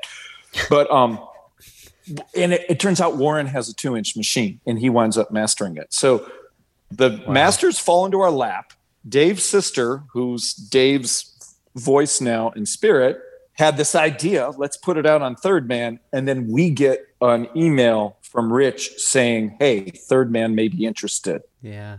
And then it's like, well, that's cool. We've all these miracles, but it is two inch tape. Boom. Third Man opens a mastering studio with a two inch machine. Serendipity. Yeah. That's wild. That's it. Serendipity, man. This Yeah. first word I learned in seventh grade English class an unlooked for loveliness in the day, or as I put it, an unexpected pleasure. And the nun bitched at me because I second guessed her. But the point is, is it was completely serendipitous. And that's the thing about this. This is happening in spite of all of us. I may sound like a smooth, whatever, whatever, whatever. I can't believe any of this is happening. It almost shouldn't. And I don't say that negatively. I say it because we didn't really do a lot for this. What we did was be present. What we did was take advice and help. What we did was listen to people, and everything fell into place. Period. Yeah. The only thing I screwed up on is when I thanked everybody, I got I got Roe Peter Hans mixed up with the architect Peter Hans Roe because I'm from that era. I think that might have pissed him off. I'd say to him in his native Dutch, lekker feesten met der beesten, which means let's just forget about it and go to the zoo and have fun. But um, the point is, the, I mean, obviously, there's nothing more beautiful than when a plan comes together, especially when it involves a singer who's passed under tragic circumstances, a record whose masters were lost, and a band that lost their record deal. And we're talking about this right now. And as you hear, we are as big of fans, obviously, of all these other bands, and they're like our little brothers. In some cases, our big brothers. But the point is, is that these are all names we used to joke with each other. You know, the Thirsties, thirsty forest animals. You know, we whenever they'd come around, we'd make a joke. I feel suddenly parched. You know, kind of like they're here. You know, and we had this whole little internal humor that all bands do, but we're like, nobody's ever going to give a shit about this stuff. You know, and it's like, holy shit. You know. And as you know, like Andrew Peters from Thirsty Forest Animal, he works for Facebook, you know, and it's like, damn, you see some ads popping up. And that's what's beautiful too, is in a grown-up world, it's like people love these records. People love the artwork. They love the memories. They love that it's like an object. It's a cohesive. It's like having a cup of tea in the afternoon or lighting a fire to sit by. It's got that kind of quality to it. And I feel like this kind of music really does that perfectly. Yeah. It's just oh. headphone rock. well, that's a beautiful way. I think we'll lead the discussion today. I did want to thank you again for joining us. And speaking of David's passing, if anyone is interested in reading this, I highly recommend it. You wrote a lovely, heartfelt, and wonderful obit for him. And one of the lines that stuck out to me in that obit was to know David was to accept him. I thought that was really, really beautiful, just as a sentiment, because at that time, particularly, you know, the world wasn't quite such a progressive place, but boy, he was living that life and he was inhabiting that spirit. And the band did that too. So we really want to thank you for bringing that spirit with your music. And we're just really excited that it's being brought to a whole new audience with Southeast of Saturn. So thank you very much for joining us. It's been an absolute pleasure talking to you today. No, man. Thank you guys so much. And the Atmig astronauts, man, thanks for your record as well. and what I mean by that is Thank it's a you. continuum. We're going to have discussions like this. There's more records are going to come out. There's more beautiful things to share and enjoy and be complimented by. And there's fun little questions we can ask each other. Hey, how'd you get the drum line for wait? Well, how'd you get the drum line for you know? That's Yeah. what it used to be about. And that's what this is really doing. And I'm just I mean, I, I am I'm a little emotionally spent now because it's kind of loud. But you know, first of all, thank you. But thank you that this exists, and these are the kinds of things. You know, I know I'm so inspired by this to go want to. I, I'm, I was a journalist by trade. I wrote the, the Insane Clown Posse's autobiography, and it wasn't a coloring book. I'm really good at helping people find their voice and i feel like this is this whole experience is about that. It's about getting a voice heard and a voice appreciated and getting a voice accepted. You know what you said about david i always said he was our gift of fire. He really was but to know him was to accept him. And that's the thing. And this is just such a beautiful next addition to his legacy to us all. I just want to say thank you. Thank you to third man thank you guys for putting this together and thanks anyone who is curious or whatever you know i'm all over every social media i'll answer any question i just love that people love things and i love loving it along with you Yeah. What a beautiful way to end this. Thank you. You have a way with Thank words. you. So well the gift of gab is the gift that i have you. Thank you so much. This was a blast. okay guys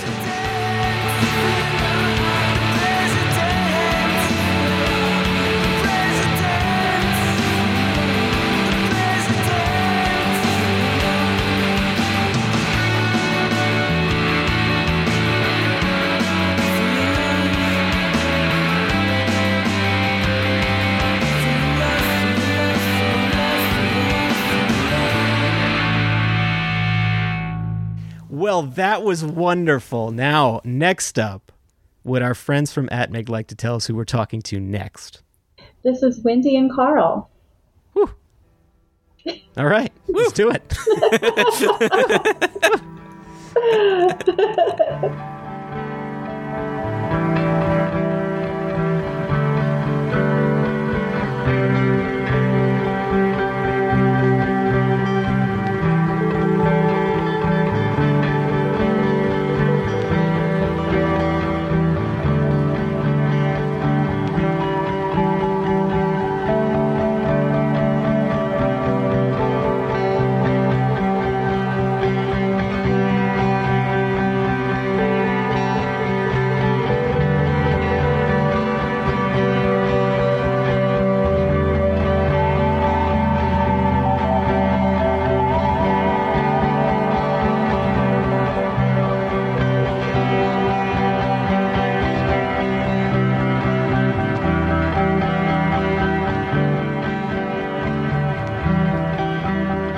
right. Well, we would like to welcome, we're proud to welcome, I should say, Windy and Carl here. Thank you so much for joining us on the Third Man podcast. Oh, you got it. You're very welcome. Thanks for having us. Yeah, so we're uh, really excited. You guys are included in the new Southeast of Saturn compilation that is giving kind of a snapshot of the Detroit area shoegaze scene from the early to mid 90s. But you guys have been making music consistently just, you know, for the past, what, 25 years or so? Oh, a lot of oh my releases. gosh. 27, Since- because we since started 27. in 93. Our first single came out in 1993. I started doing music on my own in 92, and then Windy was like, hey, I should, I think I have some ideas. I'm like, please join me. Amazing. So we're really excited to talk to you, and we're also really thrilled that you guys were able to become a part of that Third Man Records release. We'd also like to welcome our friends from After the Money Is Gone, Julia and Tobias. Hi, guys. Hello. Hi, guys. Hello there. Hello. Mm-hmm. Thanks for helping put this together. You guys are wonderful. We love After the Money Is Gone. We love the record that you guys put out, which was pressed on Third Man Pressing. Is that right? That's true. Yep. So we're all one big tangential family. I like it.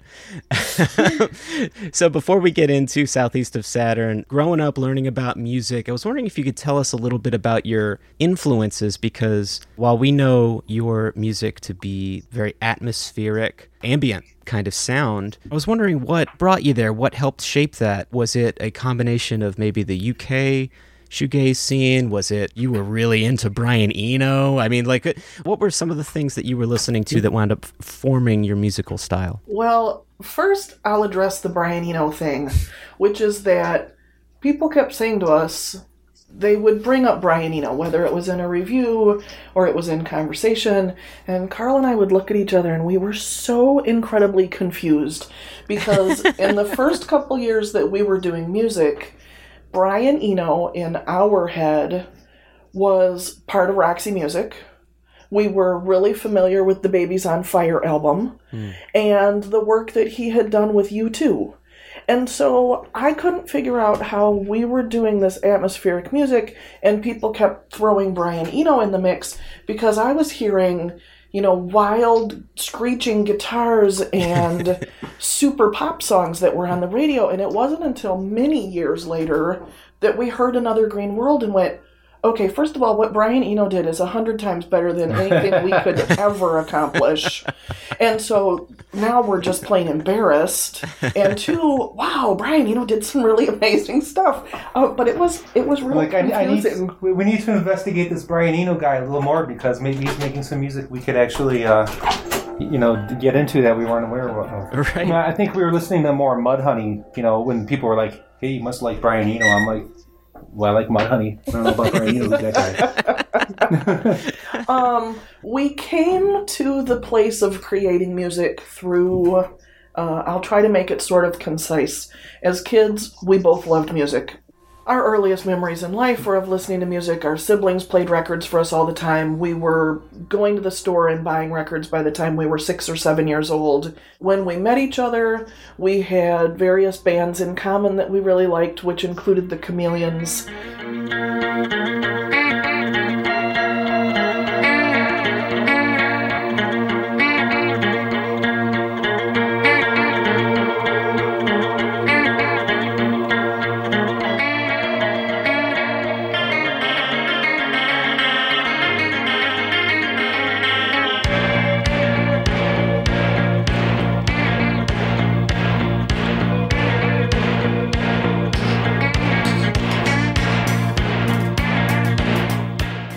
Went to a ton of concerts together. We immediately started buying records together and spending time with friends and just listening to music all the time. And when we started making music, we listened to as much, I would say, equal parts of classic rock, being Jimi Hendrix and Neil Young, sub pop bands, which would cover things like Dinosaur Jr., Codeine, and Mudhoney.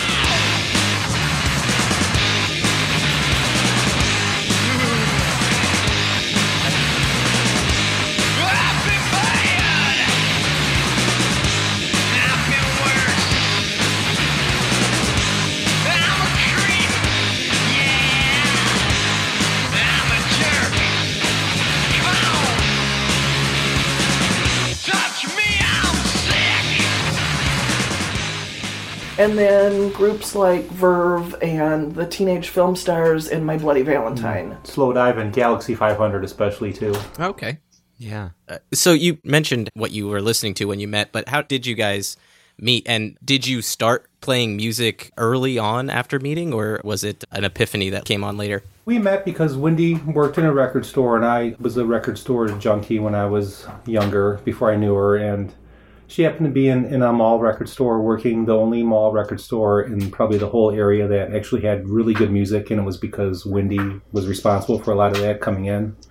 Our taste in music were different. I know when I was growing up, I listened to, I was a child of the 70s, so I was like listening to nothing but 70s pop songs, and I liked a lot of like classic rock at the time. And then I think when I was 15 years old, I was in ninth grade or something, and someone brought an Iron Maiden record to class. and that was like one of the first things that changed me away from everything else that I knew. Yeah. Even though we don't ever sound like Iron Maiden at all, but they were, you know, one of the first bands I think that kind of influenced me to to do what I wanted to do. To want to play Yeah, guitar, to want to yeah. play guitar, absolutely, and Jimi Hendrix. Um, and my mom started taking me to concerts when I was 11. So, um, between 11 and 15, I had seen the Jesus and Mary Chain, the Smiths, The Cure, Echo and the Bunnymen, Shriekback, Skinny Puppy.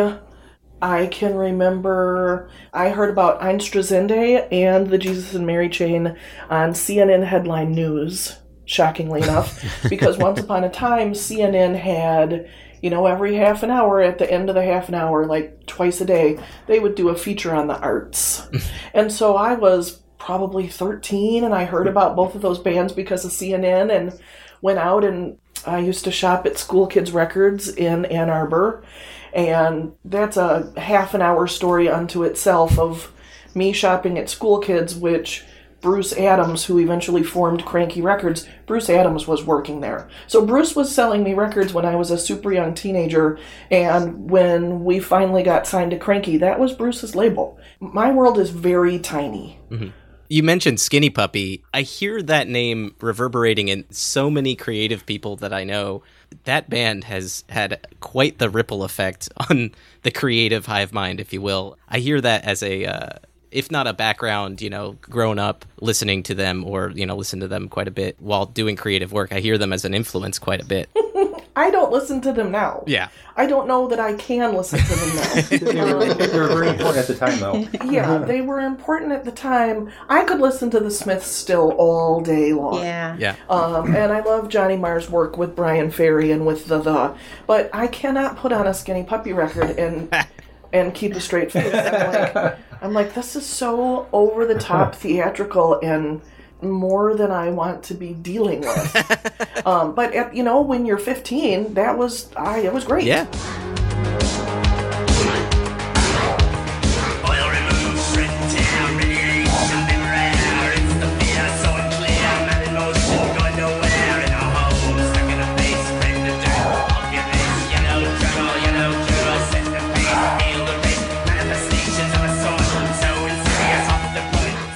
Doesn't seem as serious now, going looking back on it, Yeah, but at right, the time yeah. it was it seemed kind of fun. Yeah. Well, I'd just like to know kind of the dynamic of your relationship in the creative process. Like, is it hard to have objectivity in like coming up with new ideas? Is there any like, yes, honey, kind of stuff going on? Or um, is it pretty open and honest with the flow of creativity between the two of you? I can very specifically remember one time that Carl had written a piece of music, and I was like, "What is this? This is terrible." And Which one was that? And he just it, it's the song that turned into Universal Energy. okay. And he looked at me, he was like, What? And of course it didn't occur to me that I was being mean. Yeah. I had been listening to him make pieces of music that I was completely in love with for years. Mm-hmm. And he came up with this thing that I just didn't it, it just didn't work for me at all. And I, mm-hmm. I was like, no, no, no, it really should sound like this. And so then I started humming, mm-hmm. and he taped me humming, and then he kind of rewrote the guitar, and it turned into this song that we actually have people that have become our friends through the years. Before they were our friends, they wrote to us and said, you know, we got married to that piece of music. Um, or can you please come and perform in our wedding and play that piece of music? And so I guess there was something about the change that was important.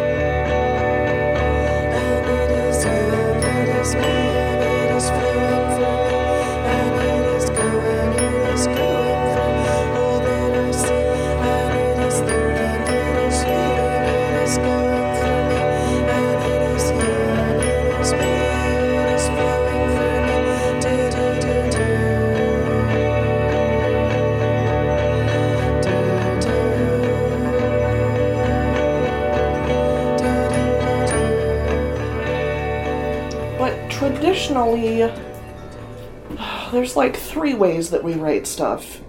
One of us will start a piece of music and the other one will join in later. Or we sit down together and God knows where the sound comes from. It just channels through us and it's there. It's kind of all over the place Mhm. that it, Oh. you know, how it happens. But you guys really trust each other and each other's opinions, and you're not afraid to say, like, that kind of sucks.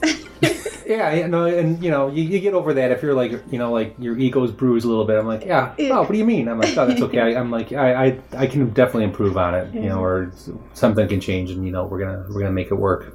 we will push each other so that the end result is as good as we can hear it's supposed to be. Mm.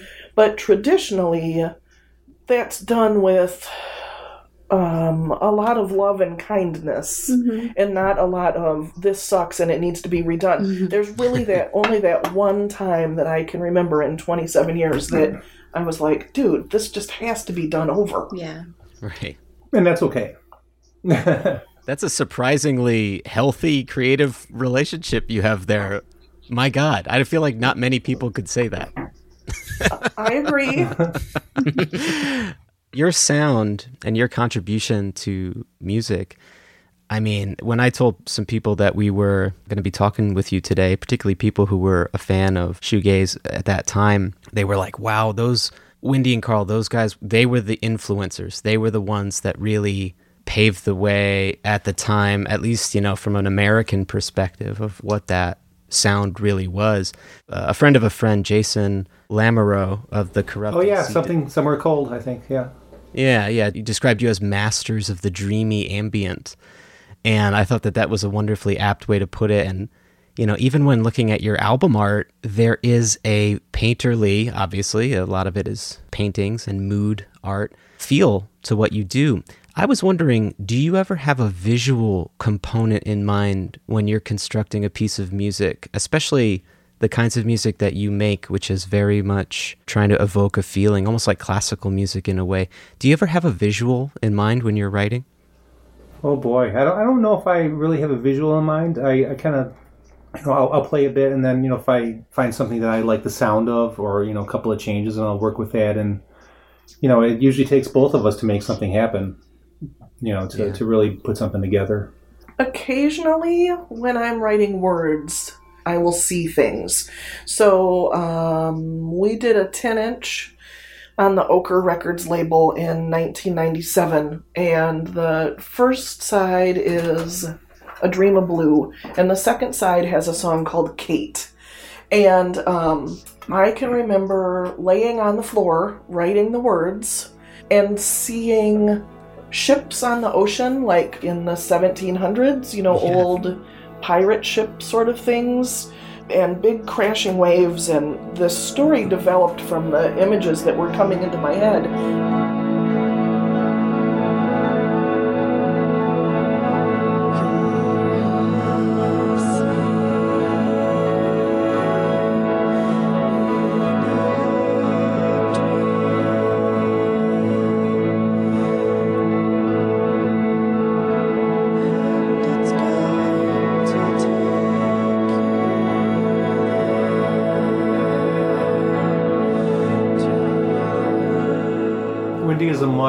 More visual creation artist than, than I am. I, I find things that I like the sound of and the emotion and the feel, but I see stuff. I guess when he that- sees the things and I, and I feel, and then we kind of like throw it together, and usually we're pretty happy with what we do. I mean, the music itself does evoke images in one's head, though. I mean, it's a very ethereal kind of thing. Maybe that's just being a visual artist. But when I hear music, especially your music, patterns do come into my head and swirls and that sort of thing. So thank you for the hallucinations, is what I'm saying. I was about to say, James, you might want to see a doctor. I think that's. It's funny. We were just listening to the new album just now, and I was telling Tobias that I don't do drugs, but if I did, this is what I'd want to listen to. well, now, uh, thank you. Um, that It's is definitely a compliment. that is the exact opposite of many many years ago it, there was a a newspaper in the detroit area called the jam rag and uh, we would send out seven inch Rag. singles and we would send out cassettes and we would try to get reviews in the local papers Oh yeah, we would send our early things anywhere we Uh, could, just to have somebody write, no matter what they had to say. It didn't matter. And so Thom Jurek was really nice to us. He wrote for the Metro Times, and he was the first person that ever said we made him think of the Durutti Column, which um, they're my favorite ever band. So I that think was Windy danced around for a month after reading that one. It's like, I didn't even mean to sound like them, and he thinks we sound like them a little bit. But the other side of that is we had this review in Jamrag where this guy talked about how um, he did all of these heavy metal reviews. yeah, if you know Jamrag, you know what they were about. And then much. he then he got to us and he said that it was boring. It He said- irritated him. lame and boring would be good if I took drugs, but I don't, so I don't like this. like, well, at least he gave us like a couple sentences. And then, then, like the next record I think he reviewed was like some like thrash metal band. He's like, "Now this is the shit." I'm like, "Thanks for putting us right there." That, that's like was one of our highlights from when we would send out press kits and stuff. Now, Scorpion, there's a band that's. yeah. yeah, They're going to go down in a legacy like Beethoven. Uh, I wanted to ask a little bit about. Um, well, actually, I wanted to know what mall and record store that uh, you met at. I'm curious which one, but I also wanted to go into some of the places that you gigged in the early 90s and anything interesting that comes to mind about any particular venue or the crowd or other bands that you played with. Record was it Record Town I worked at Record Town in Southland Mall in in, Southland Mall. in Southland, Michigan. And so then the, the next part, it was in Taylor. Taylor. That's right. Oh my word, I was born and raised in Taylor. and for those of you who don't know what that means or why I say it with such disdain, Taylor has oftentimes been referred to over the past 40 or 50 years as Taylor Tucky. Because it because there were a lot of people who lived in the city who had moved up from down south and had jobs in the auto industry. And pretty much on a regular basis there are still parts of Taylor where you can go and somebody has their pickup truck completely taken apart on the front lawn um, and they're still, you know, bringing up moonshine from down south and having giant parties on the weekend. And yeah. So I had never had a job and I was at the mall and my mom was like, Well, you're 16. Where do you want to work? And I was like, I want a job at the record store. Yeah, And pick a place in the mall to work. And she was like, Well, let's put in an application there. And I said, They're never going to hire me. I don't have any experience. But I put in the application anyway. And then I got this phone call from a woman named Cherie Davis. And many years later, I discovered that Cherie's husband, Frank Davis, was Bruce Adams from Kranky Records, was Bruce Adams' roommate when they were um, going to school together at U of M, which is, my world is very tiny. Um, and Cherie ended up calling me and she was like, come in and interview for this job. And I got in and she started asking me about music. And she and I had gone to, even though I was only a teenager, because my mom kept taking me to see all these bands, she and I had gone to all of the same shows at St. Andrews Hall and all over Detroit, and we liked the same bands. And she was like, You know, I called you because you have a really high grade point average, and nobody who applies at the record store ever has good grades. You know, we get like all of the burnouts and the drug addicts and stuff. And so you have a brain, and I would like for you to come and work with me. and so I, I got hired at this mall record store. And um, I was awkward and weird, and I hated talking to people, and it was a you know, I loved the music, but I hated dealing with people. Sounds like a perfect fit. I've been to a lot of record Uh, yeah. stores. oh my god! I, you know, I was there a little more than a year. I had, I was just barely seventeen, and this really cute guy came in one day, and I was like, "Wow, okay, I can't talk to people, but I could go talk to him because he's really cute." and um, and that's how I met Carl. And here's me looking at Skinny Puppy and Bauhaus records, and it's like, wow. and the Swans, you know, because I I And liked Cocteau- the Cocteau Swans. Twins, Swans, stuff like yeah. So that's that. I love that you had a Taylor Tucky because in Pennsylvania we have uh, Pennsyltucky. I'm now wondering, does Kentucky have a like a, a, a New England or a Northern contemporary to all of these names? Is there they have, a a, they have a very wide influence apparently over much of the Midwest and to the East area. I Yeah. Well, I, I would guess that if we did a little bit of research in a very similar way to the patterns where blues musicians ended up in Chicago and Detroit, I would guess that wherever there was industry that was going to pay people like heavy duty factory work, that was going to pay people a regular wage that they could raise their family on, that's where you'll find people from Kentucky. that sounds about right. That it was like a, a natural migratory pattern. That's a far more refined answer than I was expecting from my dumb joke. I, I actually appreciate that quite a bit. That's, Sorry, that's the way that's the way my brain works. no, that's that makes a lot of sense. I was going to ask if Kentucky has a sub Kentucky and if there's a repeating pattern of smaller Kentuckys all the way down until it's just one guy pissed off sitting alone in a rocking chair or something. It's a tessellating pattern. It's awful. well, that's that's Stay off possible my too. property, yeah. There's a Kentuckigan and a Kentuckavania. It's it's really weird. Yeah, I live up in Ferndale, and we have Hazel Park just next door, and we call it Hazel Tucky. Hazel Tucky. Yep. So, was your first gig in Taylor Tucky? Uh, no, no, this is yeah, no. go, go Carl ahead. can Carl can tell that story. Oh my gosh! So so um, when we first started trying to get a band together, whatever, we had a, a friend who was actually our, our cable guy. That's a great start. Oh, Skippy. He was His he- name was Skippy. So His name was John. His name was John, but his nickname was Skippy. And okay, so I started at Record Town in Taylor, and then I moved to Harmony House, which was in Dearborn Heights, and I worked with this guy named John, who we all called Skippy. When he left Harmony House, he became a cable guy. And then he showed up at our house one day. I was like, "You Yeah. just were used to work at Harmony House." He's like, "Well, I'm doing cable now, so here I am to install So- your cable or whatever." He was in a band called Maryland's Bath Dance, and he knew that we were making music, and he wanted to help us get out and start playing shows. So he finally badgered us long enough when we finally agreed and whipped up something, and we played it uh, at this classic bar in Westland, Michigan, called the Studio Lounge, Yep. which was We call Westland Wasteland. kind of like a, a Kentucky-inspired kind of place. You might find people from Taylor there, or you never know. I mean, it was a lot of regulars in there, shall we say? And so we went and played our, you know, simple drony music or whatever. And I think we had three of our friends with us to come see us, and probably about a dozen regulars. My it was the mom and middle- It was the middle of the week, and you know, we we got heckled and stuff, and you know, like Where's the like, yeah, yeah, drummer? where's the drummer? like before we even started, I'm like, yeah, whatever.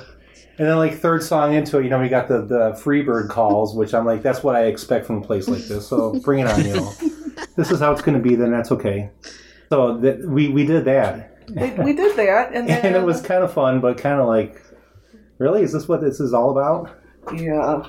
Shortly after that, I can remember playing at Paychecks Hamtramck in Pub. We played the Hamtramck Pub a couple Oh, of times. Sorry, I That's get okay. The, I get the two of them confused. That's Um, all right. But I can remember playing with Asha Vida, and that being really, really fun because.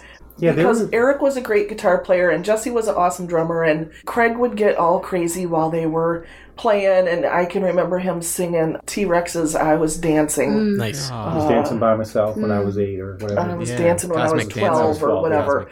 Um, and then shortly after that, we all started playing shows at Zoots.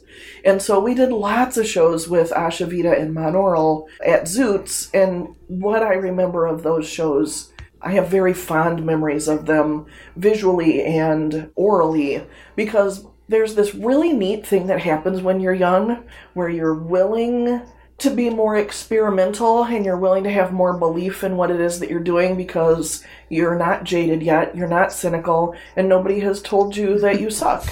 And so you just get up and play this music that comes from this amazing place and you're unbridled. And so at that point in time, to do shows with Monaural and Asha Vida, they were very unbridled and very free in their performances, and the music was out of this world. It was mm-hmm. really fantastic.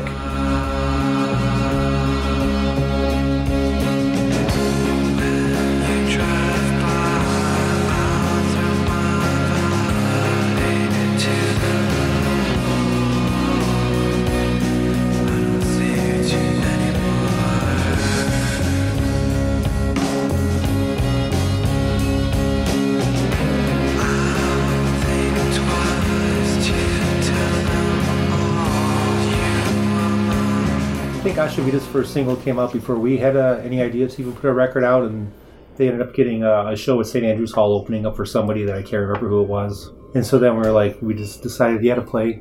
We did Hamtramck Pub, Zoots Coffee House, The Zone in Dearborn was another big place we Yeah. played at until they were closed down for illegal activities, shall we say? We don't have to talk about that. I think what what really happened are we put out a, a cassette tape called Portal like 1995 or 94, Yeah.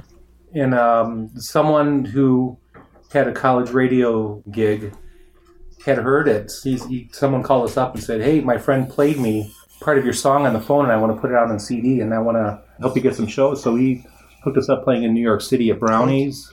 We got like a special feature in the CMJ College Music Journal magazine. Nice. And we got like a really nice, you know, college radio music night in Chicago at the Metro.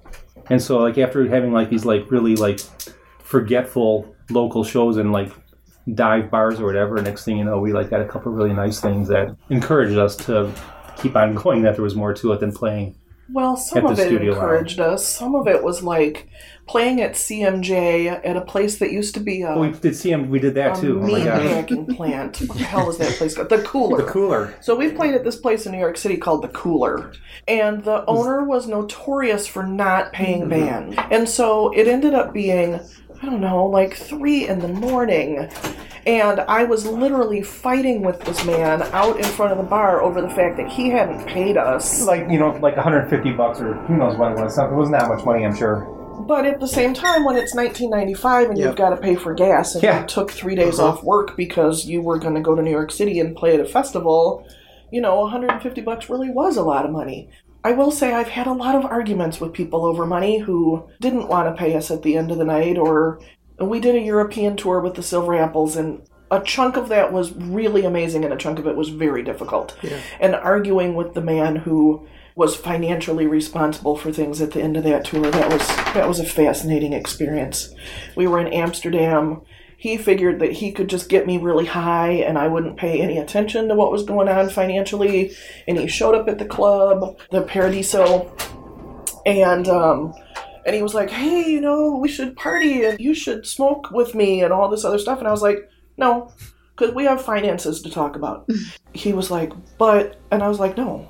You're not getting me wasted, so you can just take all the money that we just made on these shows. We legitimately have finances to talk about. And he was really frustrated by that. I think that was his MO. Get people really wasted and then take all the money that they made on the road and leave. So, while I truly love making music and I love it being expressive like that, I can't say that the live thing is that easy, mm-hmm. especially because there are so many people who are looking to take advantage of bands who are playing live. Yeah. That's that's the frustrating part of the business to me. It's sad. I know a lot of musicians who are starting out, and a lot of venues do take advantage. But what I wouldn't give to have that early 20s aggressive invincibility feeling again. Uh, when, when, when, when we did our big European tour, Windy was, you know, we had a lot of gear to carry, and Windy was put in charge of managing basically. So she was thrown to the lions to deal with everybody about money And food. And food, I which was- is which I- is like more work than than like playing music. Yeah, she she was. But I kept it all together. We Yeah. got paid and we definitely ate, and that was important. So I'm not sure who you have already interviewed for this series of podcasts, and, and it really doesn't matter. I am sure that at various points in interviews that people have done for this comp, it has come up that I can be really hard to get along with. Or that maybe I am, um, I'm sure there's been a lot of salty names and adjectives used when it came to describe me, but I don't like to put up with crap from people. And I, you know, what I really want is to make beautiful music and be creative. And I'm also very headstrong and bossy, and that doesn't go over so well all the time. You're the first in the series, so we have not heard that. Let me tell you, if somebody tries to tell me that, I'm gonna I'm gonna start a fight. Yeah. Okay. You you are armed with uh, information it takes. Yes. yes. I also want to say, you know, your the experience you guys went through. I mean, these experiences, I, I'm sure, are fairly commonplace in the music business, and it's like the darker side of things. And I'm sorry you had to go through that, but I think being assertive and strong clearly served you well. And like you say, you got paid at the end of the day, and Yeah. We, we made it home alive, and you know that's all that really mattered in the end. Like, when, when am I? Can I go home in like how long? And to Two coin a weeks before I'm phrase, there's Oh my only two things I don't like in this world people who are intolerant of other people's cultures and the Dutch. So, you know what? Those people from Amsterdam, they had it coming. you know, oh, man. Windy, it's really funny that you say that because the people that we've talked to have had nothing but great things to say about you guys. Like the word around town is that people love you guys. You've talked to all the right people. It sounds. no, really, we, we just really recently ran into somebody and um, yeah, they were like, oh, do they still have their record store? And we love them. And yeah, W- Windy's always been the den mother, I think, of, of everybody. Yeah. You know, there, there there's a few people who kind of, you know, we've, whatever. No For the record, toward the end there, Paycheck would not only pay musicians, but he would also not pay the utility bills. yeah. my Oh, my that's first show terrific. with Atmig was at Paychecks. Yeah. And uh, by a miracle, I stayed. But yeah, we, we didn't even know. I, I don't think we we actually played Paychecks, but I used to drag Windy to Paychecks Okay. to see a band called the Orange Roughies before we had our own band, before we did our own music, and she borrowed someone's ID just to get into the Paychecks. You wouldn't have needed it. I think they were letting Uh-uh. everybody in. No, it didn't matter. No, and, and I'll yeah, have, yeah, to, yeah, I'll have to Paychecks. Explain this a little bit. So when Carl and I met each other, I am younger than he is, and I was still in high school.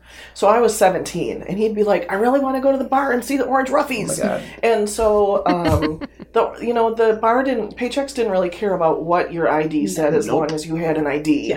And I would be I would go to a girl that I was in school with and say, "Hey, I need to go to the bar this weekend and see this band with Carl." You can show them a blank piece of paper and they let you in. I think. She'd hand me her driver's license and I'd use it for the weekend and we would go and see the Orange Roughies, which I have several different times I have told Dave Feeney in a public forum that he is responsible for me and Carl being together. And I say that because the Orange Roughies cited the chameleon as one of their influences. And so that is how Carl heard about the chameleons.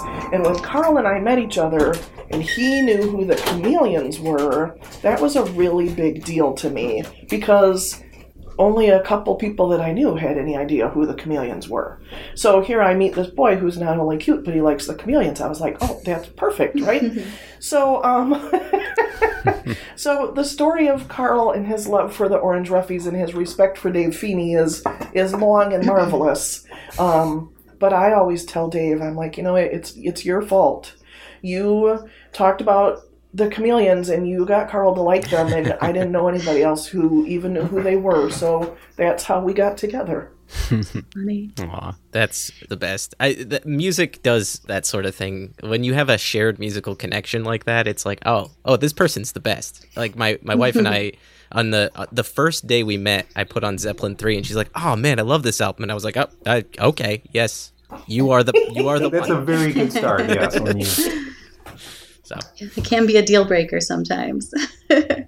Yes, yeah, because some people like, you know, music is non-judgmental. We like True. what we like, but then we look at each other and go, "Ew, what you like is gross." so yeah. that- O- only some of it. It's not all of it. oh no, and I'm not necessarily talking about me and Carl. Okay. I'm talking about, um, you know, like if somebody really loves uh, Neil Young and they meet somebody they like, and that person says, you know, oh, I only listen to the Dixie Chicks, um, it, it might be problematic. I'm just a David Crosby man. Sorry. you guys mentioned earlier that a couple got married to one of your songs. Who have you been surprised that has come out to you as fans of yours that like is just surprising to you? Uh, Michael Chabon. He is a famous writer, and he actually is the man who is writing the Star Trek Picard series. But he has done um, he's done a bunch of novels. One of them is called Telegraph Hill, and he has thanked us and Stars of the Lid in the liner notes as being music that he will put on to turn off the rest of the world so that he can work on his on his books. Um, and that's really surreal to me. I'm like, okay, here's this man that's writing this super popular, really worldwide known television show, and here's this man that we watched do a fantastic interview, like a roundtable interview with Geddy Lee, um, and he's talking about listening to our records. That that blows my. I love how Picard got a bigger pop than Geddy Lee on a music podcast. Uh, I just I am so so excited for you guys. I'm just catching a contact high from that. Uh, I mean, we're talking about drugs a lot this episode. It's weird. I am catching a contact like excitement. That's amazing, fantastic. He seems like that kind of guy though. He's he's like a chill dude who's very thoughtful. He's approaching the show with a reverence to the past, but an eye toward the future, and that's kind of your whole deal anyway. So I get it. You know, it's hard to talk about the music that we make. Sometimes I tell people that there's the person I am most of the time, and then there's the person I am that makes music. I shield the artistic side of myself a lot. It isn't always easy to have somebody say, well, you know, why do you write this way, and why do you do these things, and what do you get out of it? Because to a certain extent, I can take a deep breath and go, "Oh, blah blah blah," and then all of a sudden, I'll I'll become far too aware of allowing myself to feel naked like that, and then I kind of clam up. And I have the same problem when we try to play shows.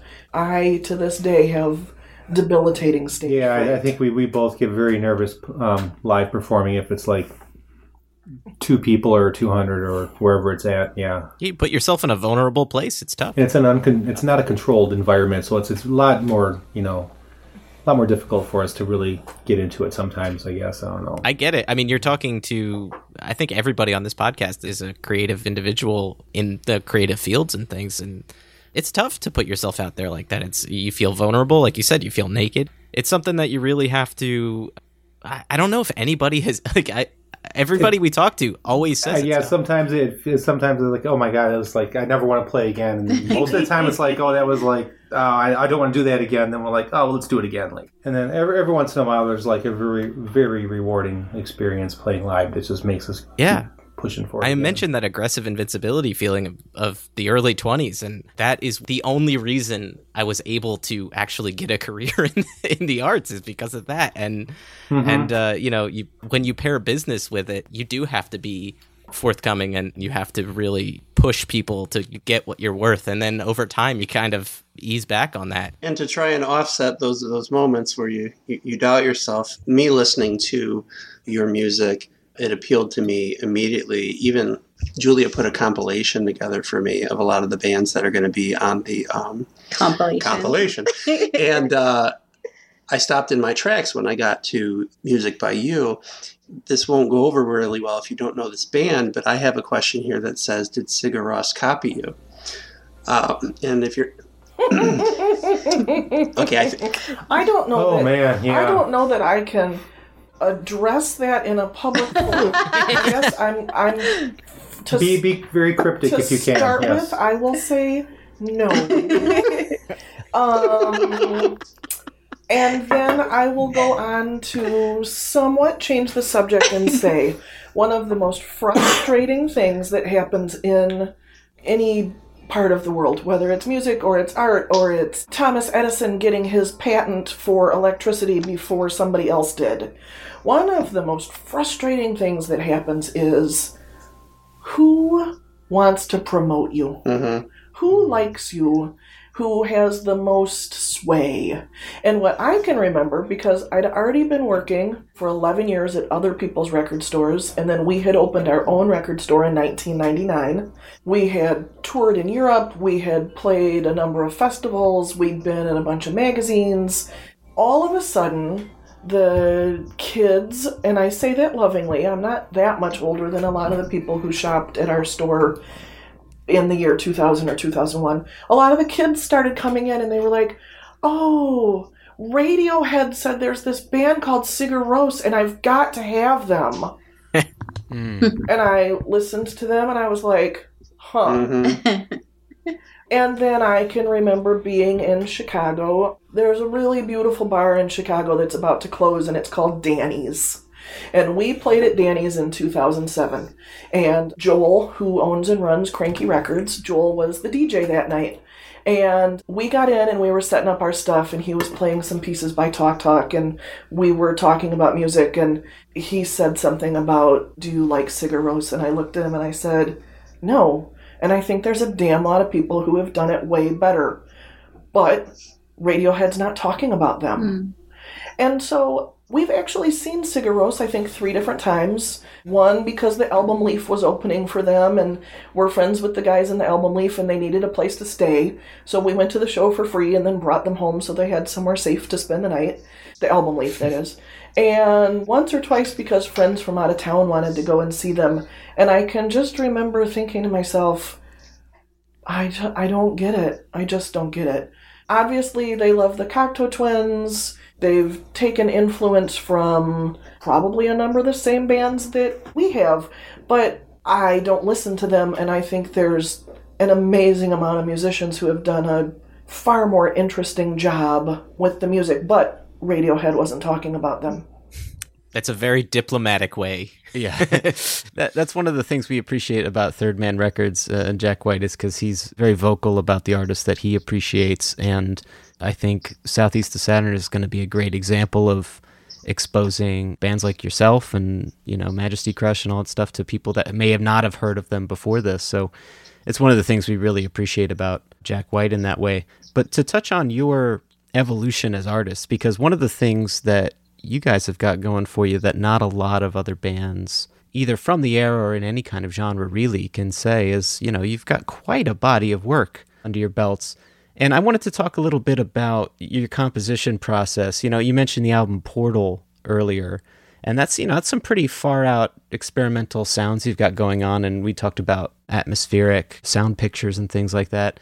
But by the time we get to allegiance and conviction your latest release from earlier this year i would say that while there are certainly changes in the production style and maybe some of overall structure stuff, there's a consistency there. And I guess the question is, how has your approach changed from the the days of say Portal through Allegiance and Conviction? Oh wow, um, Portal I think was I, I did most of that on my own. It was all done, you know, quick takes, no like afterthoughts. Like I I'd do a piece, I'd layer over it, and then it would be done. And you know, it kind of went really quick. The the latest album, it took uh, several years over periods of time. We weren't working consistently for several years, but you know, there'd be a, a lot of months that we'd work on the music, then we'd take a break again because we kept listening to it. We had to take a break because so our ears could get fresh again. But um, yeah, the the last one, the Allegiance and Conviction, definitely was considerably more time. Whereas Portal was just like kind of done just like that, and just as as fun. And this one was fun too. But you know, we really wanted the latest album to have a really really nice sound to it. You know, we didn't want to put it out there until we were happy with the way it sounded completely, and which is why it took a while. And Portal, you know, the first album, it really didn't matter because it was just for fun. Yeah. It's kind of like, hey, look, look, look what we're doing. This sounds great. And okay, here, here's a bunch of stuff. We'll make a tape out of it and then put a CD out. So my two thoughts on that are Portal, Carl essentially did all of the music and then gave it to me and I listened to it and wrote words to go with some of the songs. I do play bass on a song called Through, the, Portal. Yep.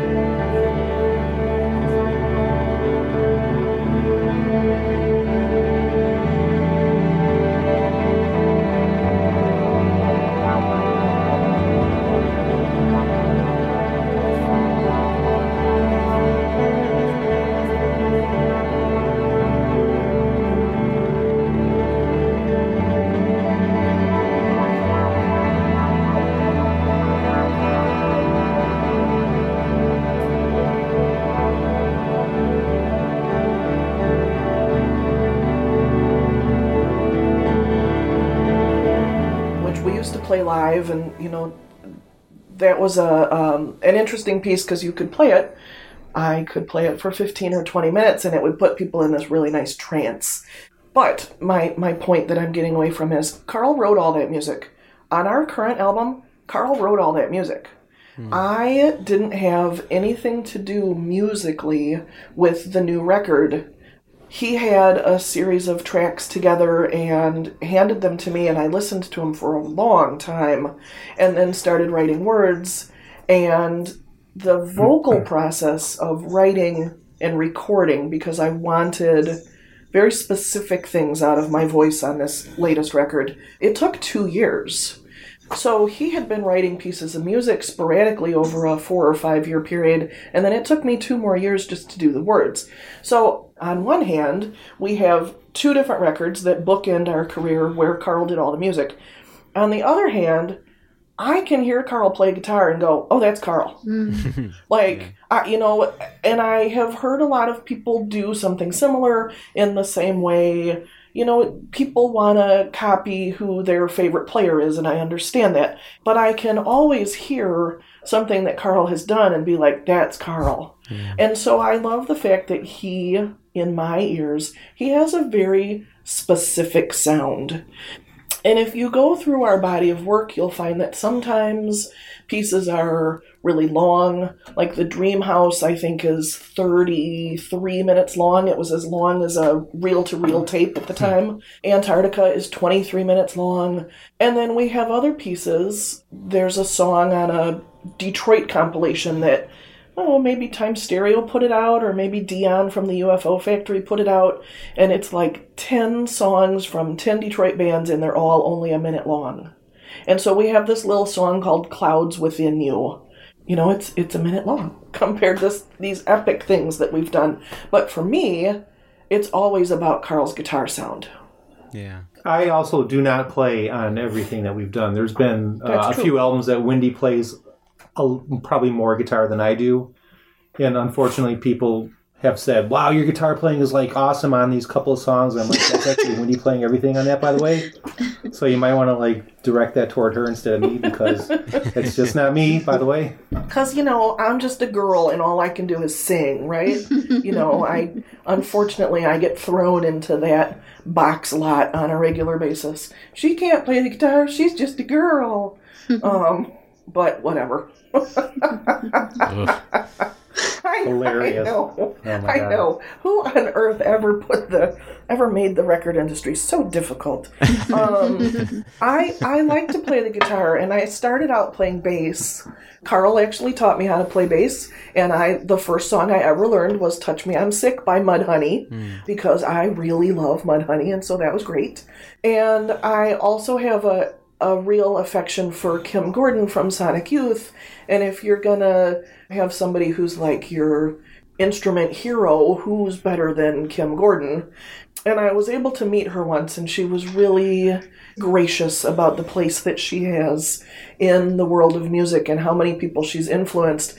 And I appreciate her on lots of lots of different levels because of that. But I started out playing bass, and then a series of events happened in a short period of time where I went to the guitar show and I found this guitar for Carl that he had really wanted. And the guitar show used to come to town every six months. And so in the mid 90s, we would go every six months. And I went the first time without him and I bought him this guitar. And then the next time we went, we bought a very particular amplifier and a piece of equipment called a Space Echo. And that was when I started to play the guitar because the three of those instruments together the amp, the Space Echo, and the Fender Jaguar their sound was so amazing to me, and I couldn't keep my hands off the guitar. And so I just started playing all the time. And of course, one of the things that was great about the Space Echo was it made my guitar sound like Vini Reilly from the Durutti Column, who, of course, was, you know, they're my favorite band. So even though I regularly am still considered the bass player, I actually have been doing guitar stuff since 95 or Mhm. 6. Yep. And then sometimes Carl plays bass, like on the new album. All the bass playing is him. Um, Which is good because I can't. He can do all of that really fun, like intricate blues style, going up and down the neck and neat patterns and stuff. And I just, um, somebody described my playing once as like I sound like I'm in The Cure in the very early days, which is it's pretty true. My bass playing is really simple. yeah. Oh. But there's something to be said for that too. Sure. It's, it's the notes you don't play. That's right. How you play the ones you do. want to uh, take an opportunity to talk about your record store. Recently, uh, Hobey Echlin from Majesty Crush gave an interview where he made reference to the two of you, indicating that in addition to being exceptional artists, that your your record store was similar in quality to Play It Again Records. And um, Ooh, wow. Well, Okay. that was- That- that's like that was very nice of him to say. Yeah. Very sweet of him. so, if you could Um, tell us what that means. well, first, first I'm going to say that the record store is in its last six months. We've done this for 21 plus years, and the business is really different than it used to be. And we've had some major changes in our family dynamics that have made us feel like life is really short and it's time for us to concentrate on our own art um, because we've spent 21 years promoting everybody else. So, so it's kind of sad, and at the same time, we've been planning this for a couple years. Um, so, Stormy is coming to an end. Mm. What I have loved the most about having the record store is that. Oh, probably the two most important things in my life are dogs and music. And so I can't I can't be handing dogs out to people all day long, but I can say to people buy this record and it will change your life. Mm-hmm. Buy this record because it's essential to what you're doing. And so I have spent all of these years putting records into people's hands and saying to them, this is going to do something for you. And every single one of those people has come back and been like, I want mm-hmm. more. Mm-hmm. like, that was amazing. You know, Alice Coltrane's Journey in Satchidananda changed my world. Where do I go from there? And so, for me, that's been a just a marvelous joy all these years to hear music and have a connection to it and then say to other people, this is going to rock your world and you need to have it. So that's the part I'm going to miss. and all the customers that we've become friends with too. We're that's that's going to be something that we're going to miss also. And and all the people that we need to stop opening that door because the lock steep keeps squeaking. Oh, and there we go. The dogs are barking at someone walking by. Get the neighbors. um, you know, we've ended up with friendships with so many of the people that have been coming in for so many years. We know their names, we know their kids, we know what their dog's name is. And then we did years and years worth of mentoring and promoting people in local bands. Um, and so, you know, it's it's 20 years later and we can still sit down with let's say Ryan and Scott Allen from uh, Thunderbirds, from- um, Red Shirt yes. Brigade, etc. and talk to them about what we're doing in the world and have them still be like sweet and kind people and they will say really nice things to us about what it is that we mean to them but the reality is that goes both ways you know it's fantastic 20 years later to still be able to talk to somebody and have them be nice to you and I don't know. I, the store has meant a lot to us, and we did years and years of promoting music and getting the right records into people's hands. And I think that that's how Alan ran his store. He was really like, "Oh my God, Mercury Coban, Rev is yeah. amazing. Everybody needs yeah, to listen yeah. to Mercury Rev." and he would go to England and buy a giant stack of records and come home and be like, "Okay, so you come here every week and you're going to buy these ones." Yeah. Um, Yeah, every, every weekend we would pile in and be like, okay, we're all running to the same record. Let's see who can get it before it sells out. right. Oh, that's wonderful. Now, if you had to uh, to suggest a variety of dog to every customer, what would you go with? Variety of dogs. oh goodness.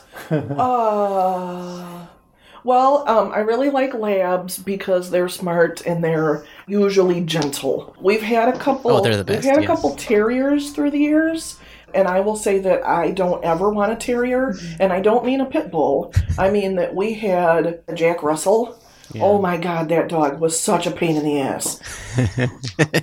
and uh, I became part of the pack, and Windy was left out, and it did not work out very well. it's a, it, we discovered that you can't have three dogs and two humans in a house. It gets real lopsided real quick. Yeah. I tend to like bigger dogs and I tend to like more relaxed dogs. I don't have the ability to deal with a border collie or a German short haired pointer. They need too much. I don't. Yeah. I guess if I was going to suggest dogs to people, I would suggest them like the music that I like to listen to, and it would be, you know, long form ambient. Hi, I'm a beautiful, relaxed dog, and I'm going to lay around and listen to records. Pick the dog that likes to lay in front of your amplifier and take a nap while you're playing. You know you chose the right dog. That sounds ideal for the type of music you're Yeah. creating. So that's great. Uh, My my wife had two black labs growing up, and I I loved both of them, and uh, they are amazing, wonderful dogs. So I appreciate your lab recommendation. So thank you. I will run out and get a lab. James and I grew up with a Cairn Terrier, and we we love that dog. But I do I know what you mean about the the terrier attitude. I had one. Well, maybe it was a Jack Russell or it was a Westie. I think it was a Westie. I was at a family function. I think it was a Thanksgiving or birthday or something, and the dog felt left out of the pack, just like you described. 'cause Yeah. There was another dog introduced to the area, and when we were playing, that thing ran up and bit me just shy of the of the kibbles and bits, shall we say? And let me tell you, that was that was getting your attention there. That was awkward. You know, at a family gathering, I was bleeding. Oh dear! I was bleeding. They're, they're fast little little suckers sometimes. Yeah, yeah, look out. well, you know, everybody everybody wants to blame pit bulls and German shepherds for being dangerous and aggressive and for biting, but you know, most small dogs bite. And the amount of pressure that they can create in their jaw Yeah. can definitely injure a person. So, uh, I don't know. I have a per- I mean, small dogs are cute, but I like I like big dogs. I know we've taken a gigantic. You want to reel it in? I know we've taken a gigantic left turn from from Well, your I, amazing I'll music. go back to the Hobey thing and say that that was really kind of him to say that Stormy Records Yeah, I had, mean- uh, you know, was like the was similar to Alan's store to play it again. We certainly have put that much time and dedication and love into it. I know Alan really loved his store, and I know that sometimes he still really misses having the store and being in that place in society. Yeah, well, it sounds like uh, you know being able to turn people on to different types of music and to do it from a place of love and not like necessarily commerciality even though it's a business. It's it really is like a passion project. It's why we do this show. It's you know it's why i love third man records for that reason. And you know we really wanted to thank you guys you both for the music over the years and and for joining us today i wanted to wrap up our conversation here just talking a little bit about how you were approached for southeast of saturn uh, was that sorry there seems to be a, an axe murder happening I'm very sorry. It's my son. He's going to we bed. Have, we have dogs that are jumping around playing with toys, waiting for dinner here. Yeah. Um, the, was it two two years ago? We were approached by a, a friend customer that Rich we, Hansen. Rich Hansen came to us a couple of years ago and said, you know, I, I'm really getting in getting into the whole scene that was going on. He was he was not part of it. You know, he's a little younger, so he, he didn't live it when it was happening, but he was he, he really got into it with all the local bands and he was like, I want to present this idea to Third Man and I, you know, I really want you guys to be behind this idea for it to work.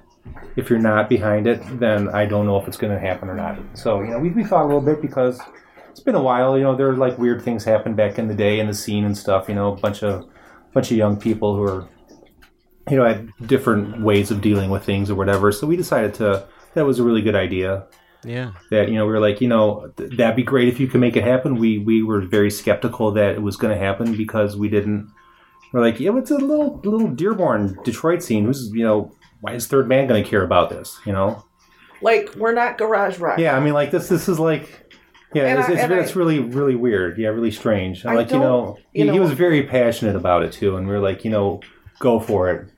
I am aware of the fact that Third Man has put out blues records and jazz records and all of these other things, but having the just- record store, we're very familiar with what Third Man's been doing since day one. we were like, Rich, I don't know that they're going to care about this project, but uh, yeah, if you want to run it past them, then we could be involved and we'll see what happens. Yeah.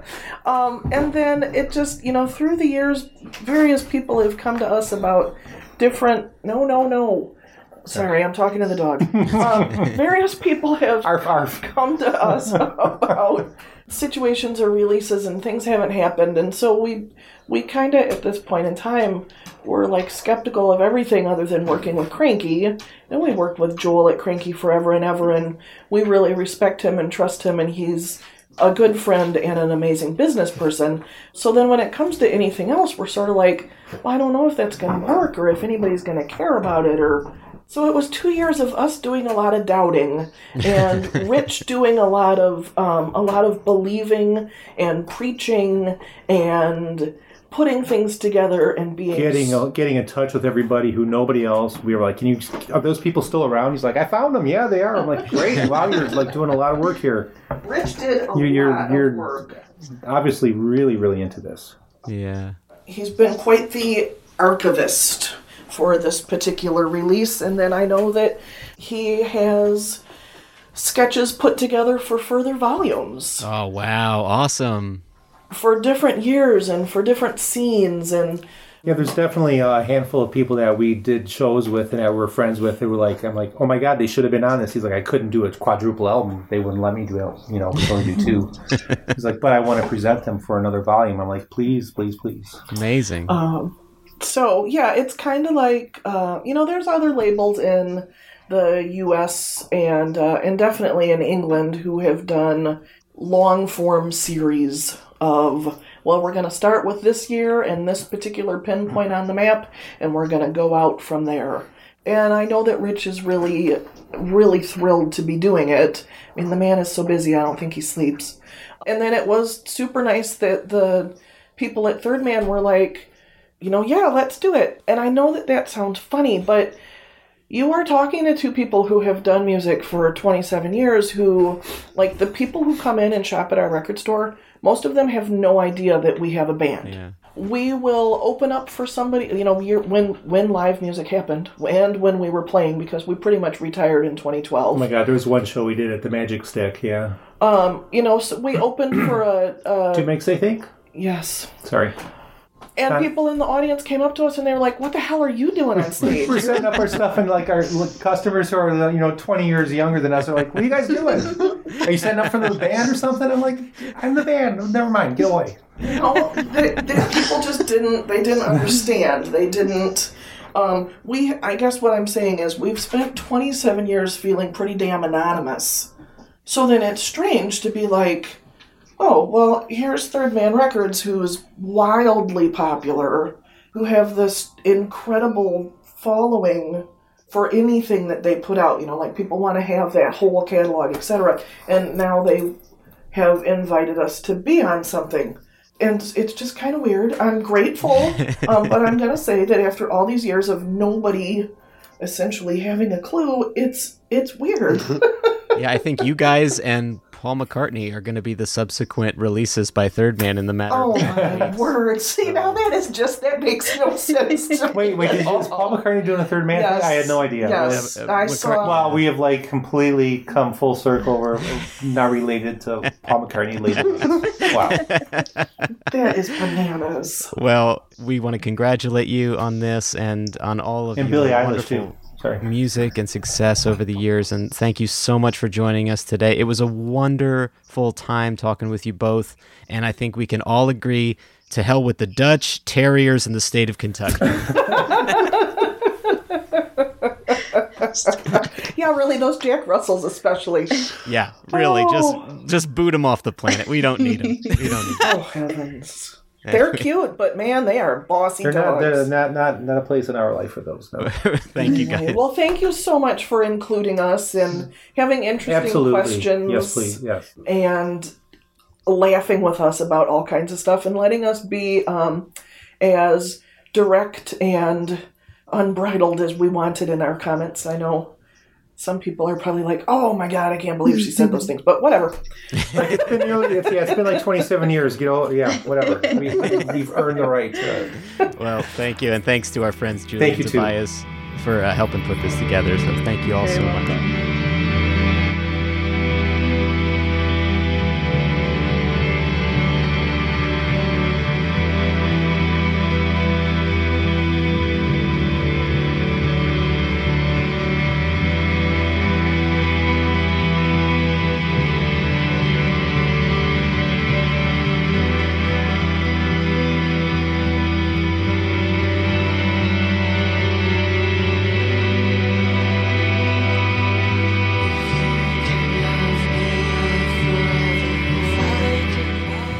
Was amazing. Thank you so much to Julia and Tobias for helping to uh, set those interviews up. And we just had a great time getting to know this music. You know, James and I were fairly new to listening to shoegaze as a genre. I, I guess we were tangentially aware of some of these things, but we learned a lot. We hope you all learned a lot too. And we hope you all pick up Southeast of Saturn because that's a really, really cool release. And it also just looks gorgeous. They have that, what is it, like a silver marble vinyl thing? It's awesome. So thank you, everybody. We're going to run through a couple other thank yous here. So our Patreon patrons, uh, we would like to thank, uh, who is this? Julie, Julia Hickling. I don't, Julia Hickling. We'd like to Yeah, thank not you, familiar. Julia, very much. The $3 hat Meg would like to thank Derek Ferguson, Forever Ferguson. We'd like to thank Michael Brookfield, the Bone Brookfield, Tam Davis, a third person spirit every week, Luke Sinclair, Luke Me Over Closely, Josh Aiken, Joe Shaken all over, Melinda Taylor, Melinda Taylor, Send Me an Angel Down, Stu Cat, Stu Driver, Kate McCoy, the Bones of the Operation, Brenda Englehart, We Want to Be Those Boys, Form Your Englehart, Yvette Wilkins, Wilkins on Sunshine, Brett Garsky, Brett 3 Killed. Garsky, Elizabeth Myers, you're rolling in on a burning Myers, Melinda Endress, you look pretty in your fancy Endress, Shane Ben Jamson, or the Shane boy you've always known, and Ashley Forbes. Steady Ashley goes. James, to the social. Yes, and uh, to the social. If That's how I'm going to throw it to social. if you'd like to connect with us in uh, in any any kind of capacity, um, All the capacity. you could do so. All the capacity, the flux capacity, you could do so by going to facebook.com slash third men. You can find us on Twitter at third mencast. You can tumble on down with us at thirdmenpodcast.tumblr.com. You can find us on our website. It's all fancy and, and It's and really not. It- It's I mean, it's just the fine. URL, It's fi- It's look, look. It's the URL is fancy, and uh, I appreciate that. So anyway, we got uh, thirdmenpodcast.com. You can uh, email us with any kind of listener questions, or just say, "Hey, tell us what you like or what you hate about our show." Why not? Or if you'd like to bring us an interview that we weren't expecting, that'd be cool too. Send us yeah, do that. Do that. Yeah. Why not? Yeah, uh, you could do that by emailing us at thirdmenpodcast at gmail.com. You can find us on Instagram where Paul posts lots of pictures and uh, stuff pertaining to the episodes at hand. That's at thirdmen underscore podcast on Instagram. You can help support the show by buying some some merch. Uh, you could do so by going to bit.ly slash thirdmen merch where we got some fun designs for all the Kaminsky family podcasts. I don't know what what are we calling it that. well, Paul? We're we're getting close to calling it to actually actually firmly calling. I don't even know if we've said this yet already anywhere, but we're we're looking like we're going to call it headquarters. So everybody stay tuned Okay. for headquarters. There's lots of shows now. There's about five or six shows, so we just keep expanding. It's horrible. Uh, we're like the blob. yeah. Our show is hosted by Acast. We're on YouTube. Find us there. Rate, review, and subscribe. And until next episode, James, I will be looking for a home south by southwest of Saturn. Oh, and I will be looking for a home, I guess a little further than Saturn. Maybe, I don't know, one of Saturn's moons. Are you going to be in the butt one? No, I'm going to be on, Uranus. on, it's called because it sounds like on, butt. on Titan will be even better. ah, better. And At, at Meg, would your- you like that's to? your- that's your you are looking That's for, your Are you guys. looking That's for a your- home in any particular where- zone? where are you gonna look for a place? home? Are you at Four Seasons Landscaping? we will be looking for a home at the Four Seasons Landscaping. They're gonna- Landscaping. Yeah, they might increase the rent, Oh no. but for now, that All right. it's got a great view. All right. it's got a great view. All right. We'll see you next time, everybody. Bye-bye. Bye. For more information or to contact the show, visit thethirdmen.wordpress.com or email at thirdmenpodcast at gmail.com. Also visit at thirdmencast on Twitter and search The Third Men on Facebook. See you next time.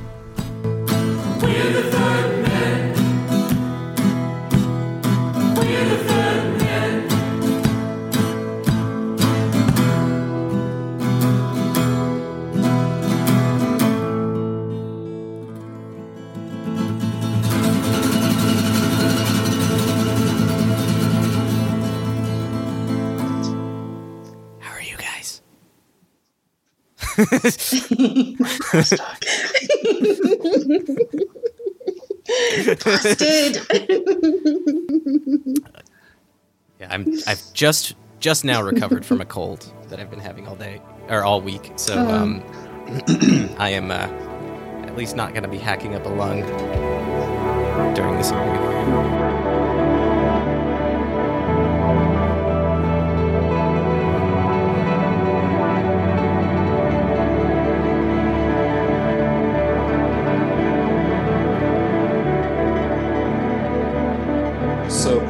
You know, anything that has a rhythm section, I'm like, thank you. Dear God, thank you. You guys know that there's the shoegaze kind of waltz. Tick, Tack, tack, ting, tack, tack, ting, ching, ching, ching, ching. You know what I mean. Mm-hmm. Oh, there we go. Yeah. We're all here. So, Well. is my audio okay? Can you hear me? Or? There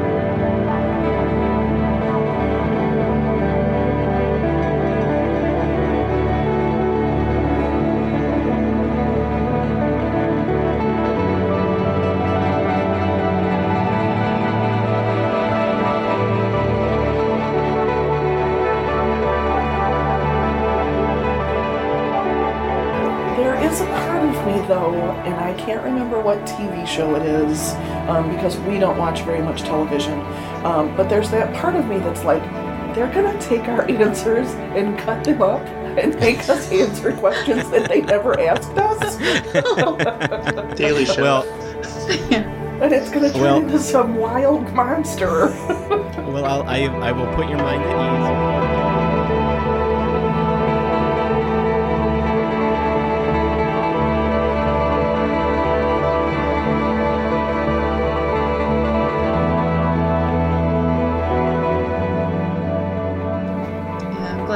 Okay, we're all together. Everybody, everybody, start being polite. We have the guests here.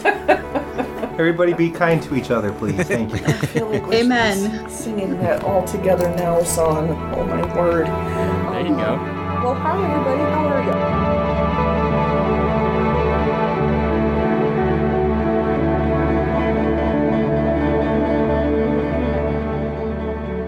So what about the background, guys? yeah, you got Do you know what this is? Is that the Four Seasons landscaping? It sure is. Yeah. Okay, I thought it was. I thought. It was. Yeah. I have a friend of mine who uh, who bought a T-shirt from them recently Oh. because I mean I, I live next to Philly, so everybody's just like, oh, oh, they were here.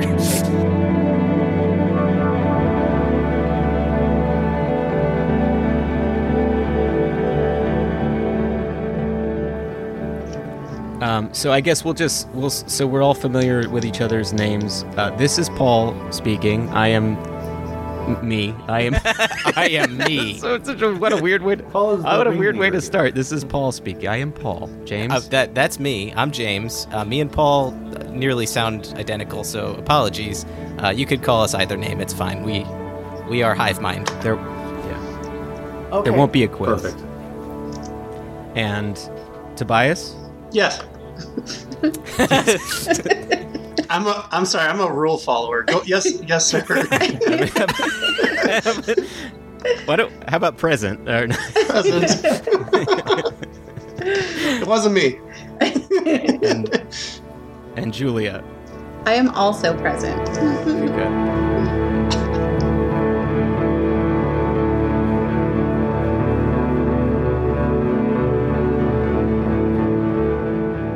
And now it should come back on okay. Is it okay? we Sounds can hear you great. Yeah. Uh, Yeah, 'cause apologies, I'm gonna eat for a minute uh, just because my blood sugar is dangerous. James's blood sugar. I'll sugar. note that on your timesheet. Thank you. Appreciate it. so, well, we would like to. I guess we'll just start. James, are you recording on your? I am recording. I'm good. Okay, so we're all we're all recording.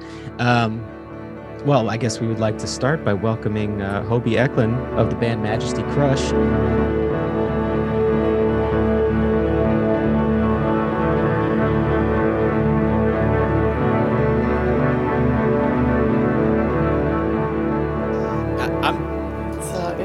Really fascinating day, and I'm sure that everybody who thought they were done raking leaves got a really rude surprise today. yeah, I there's a, there's been a lot of instances lately where people thought they were done with things and then they're just not done anymore, and it's really frustrating.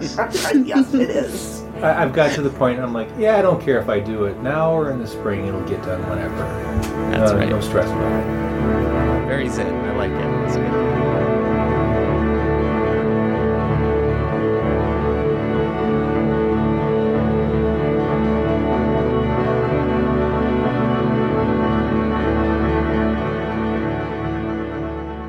So you're down in you're down in Long Beach, right? Yeah, I'm in Long Beach. Yeah, yeah, we love it there. It's I mean I haven't been since the the world started to ignite, but um, the, we used to love going to the aquarium. There's a lot of great um, record stores too, and uh, I went to a listening party for an album down there. Fuck, I forget what the record store is called. C- cool little joint Fingerprints. with a fingerprints. That's it. Yeah, it's fingerprints. Really, really nice place. So, yeah, cool. There's like five record stores that are like, like you can vinyl. I found uh, I found uh, down at the Sunset Grill by Glenn Frey, which is like one of my favorite songs, just because it's so weird and like it's a double A side 12 inch and it totally fa- and it was almost like a joke looking for it because it's just such a weird song. It's a guy from the Eagles. All electronic. I would DJ that shit in the lobby of the standards, and brothers would come up to me and go, What is this? And I'm like, Yeah. Well, you know, I'm the people's poet, so.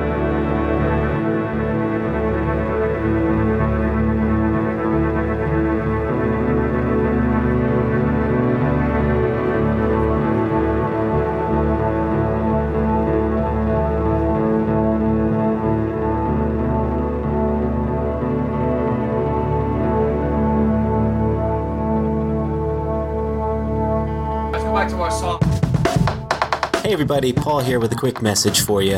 As James and I mentioned many times on the show, this podcast is 100% not for profit and a labor of our love for music. We pride ourselves in bringing you interesting, timely content as we have these past 100 plus episodes. Podcasting is, however, a weirdly expensive process, and we actually lose money on hosting, time, equipment, advertising, and all the other little things that we need to do to make these shows for you. So, to help break even on some expenses like those, James and I have set up a Patreon account where you can, if you like, chip in a few bucks to help keep the lights on. It can be as much or as little as you can swing, and all donations are greatly appreciated. The last thing we want to do is hound anybody for cash, so just know that listening to our show is always payment enough.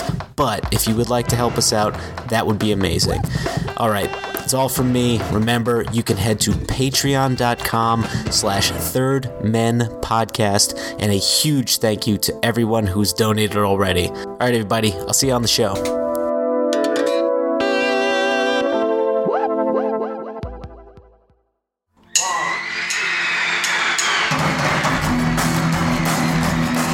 I'm John. I'm Paul. I'm George. I'm Ringo. And I'm Wayne Kaminsky. You are all invited to join us on a magical mystery trip through the lives of the Beatles every week on the Yesterday and Today podcast. This show details the chronological journey of the world's most famous band, using music, interviews, and rarities collected since the debut of John, Paul, George, and Ringo onto the world stage. We're a fan made production and we're available now on iTunes and wherever you find your podcasts. So sit back, relax, and download the stream. We hope you will enjoy the show. We,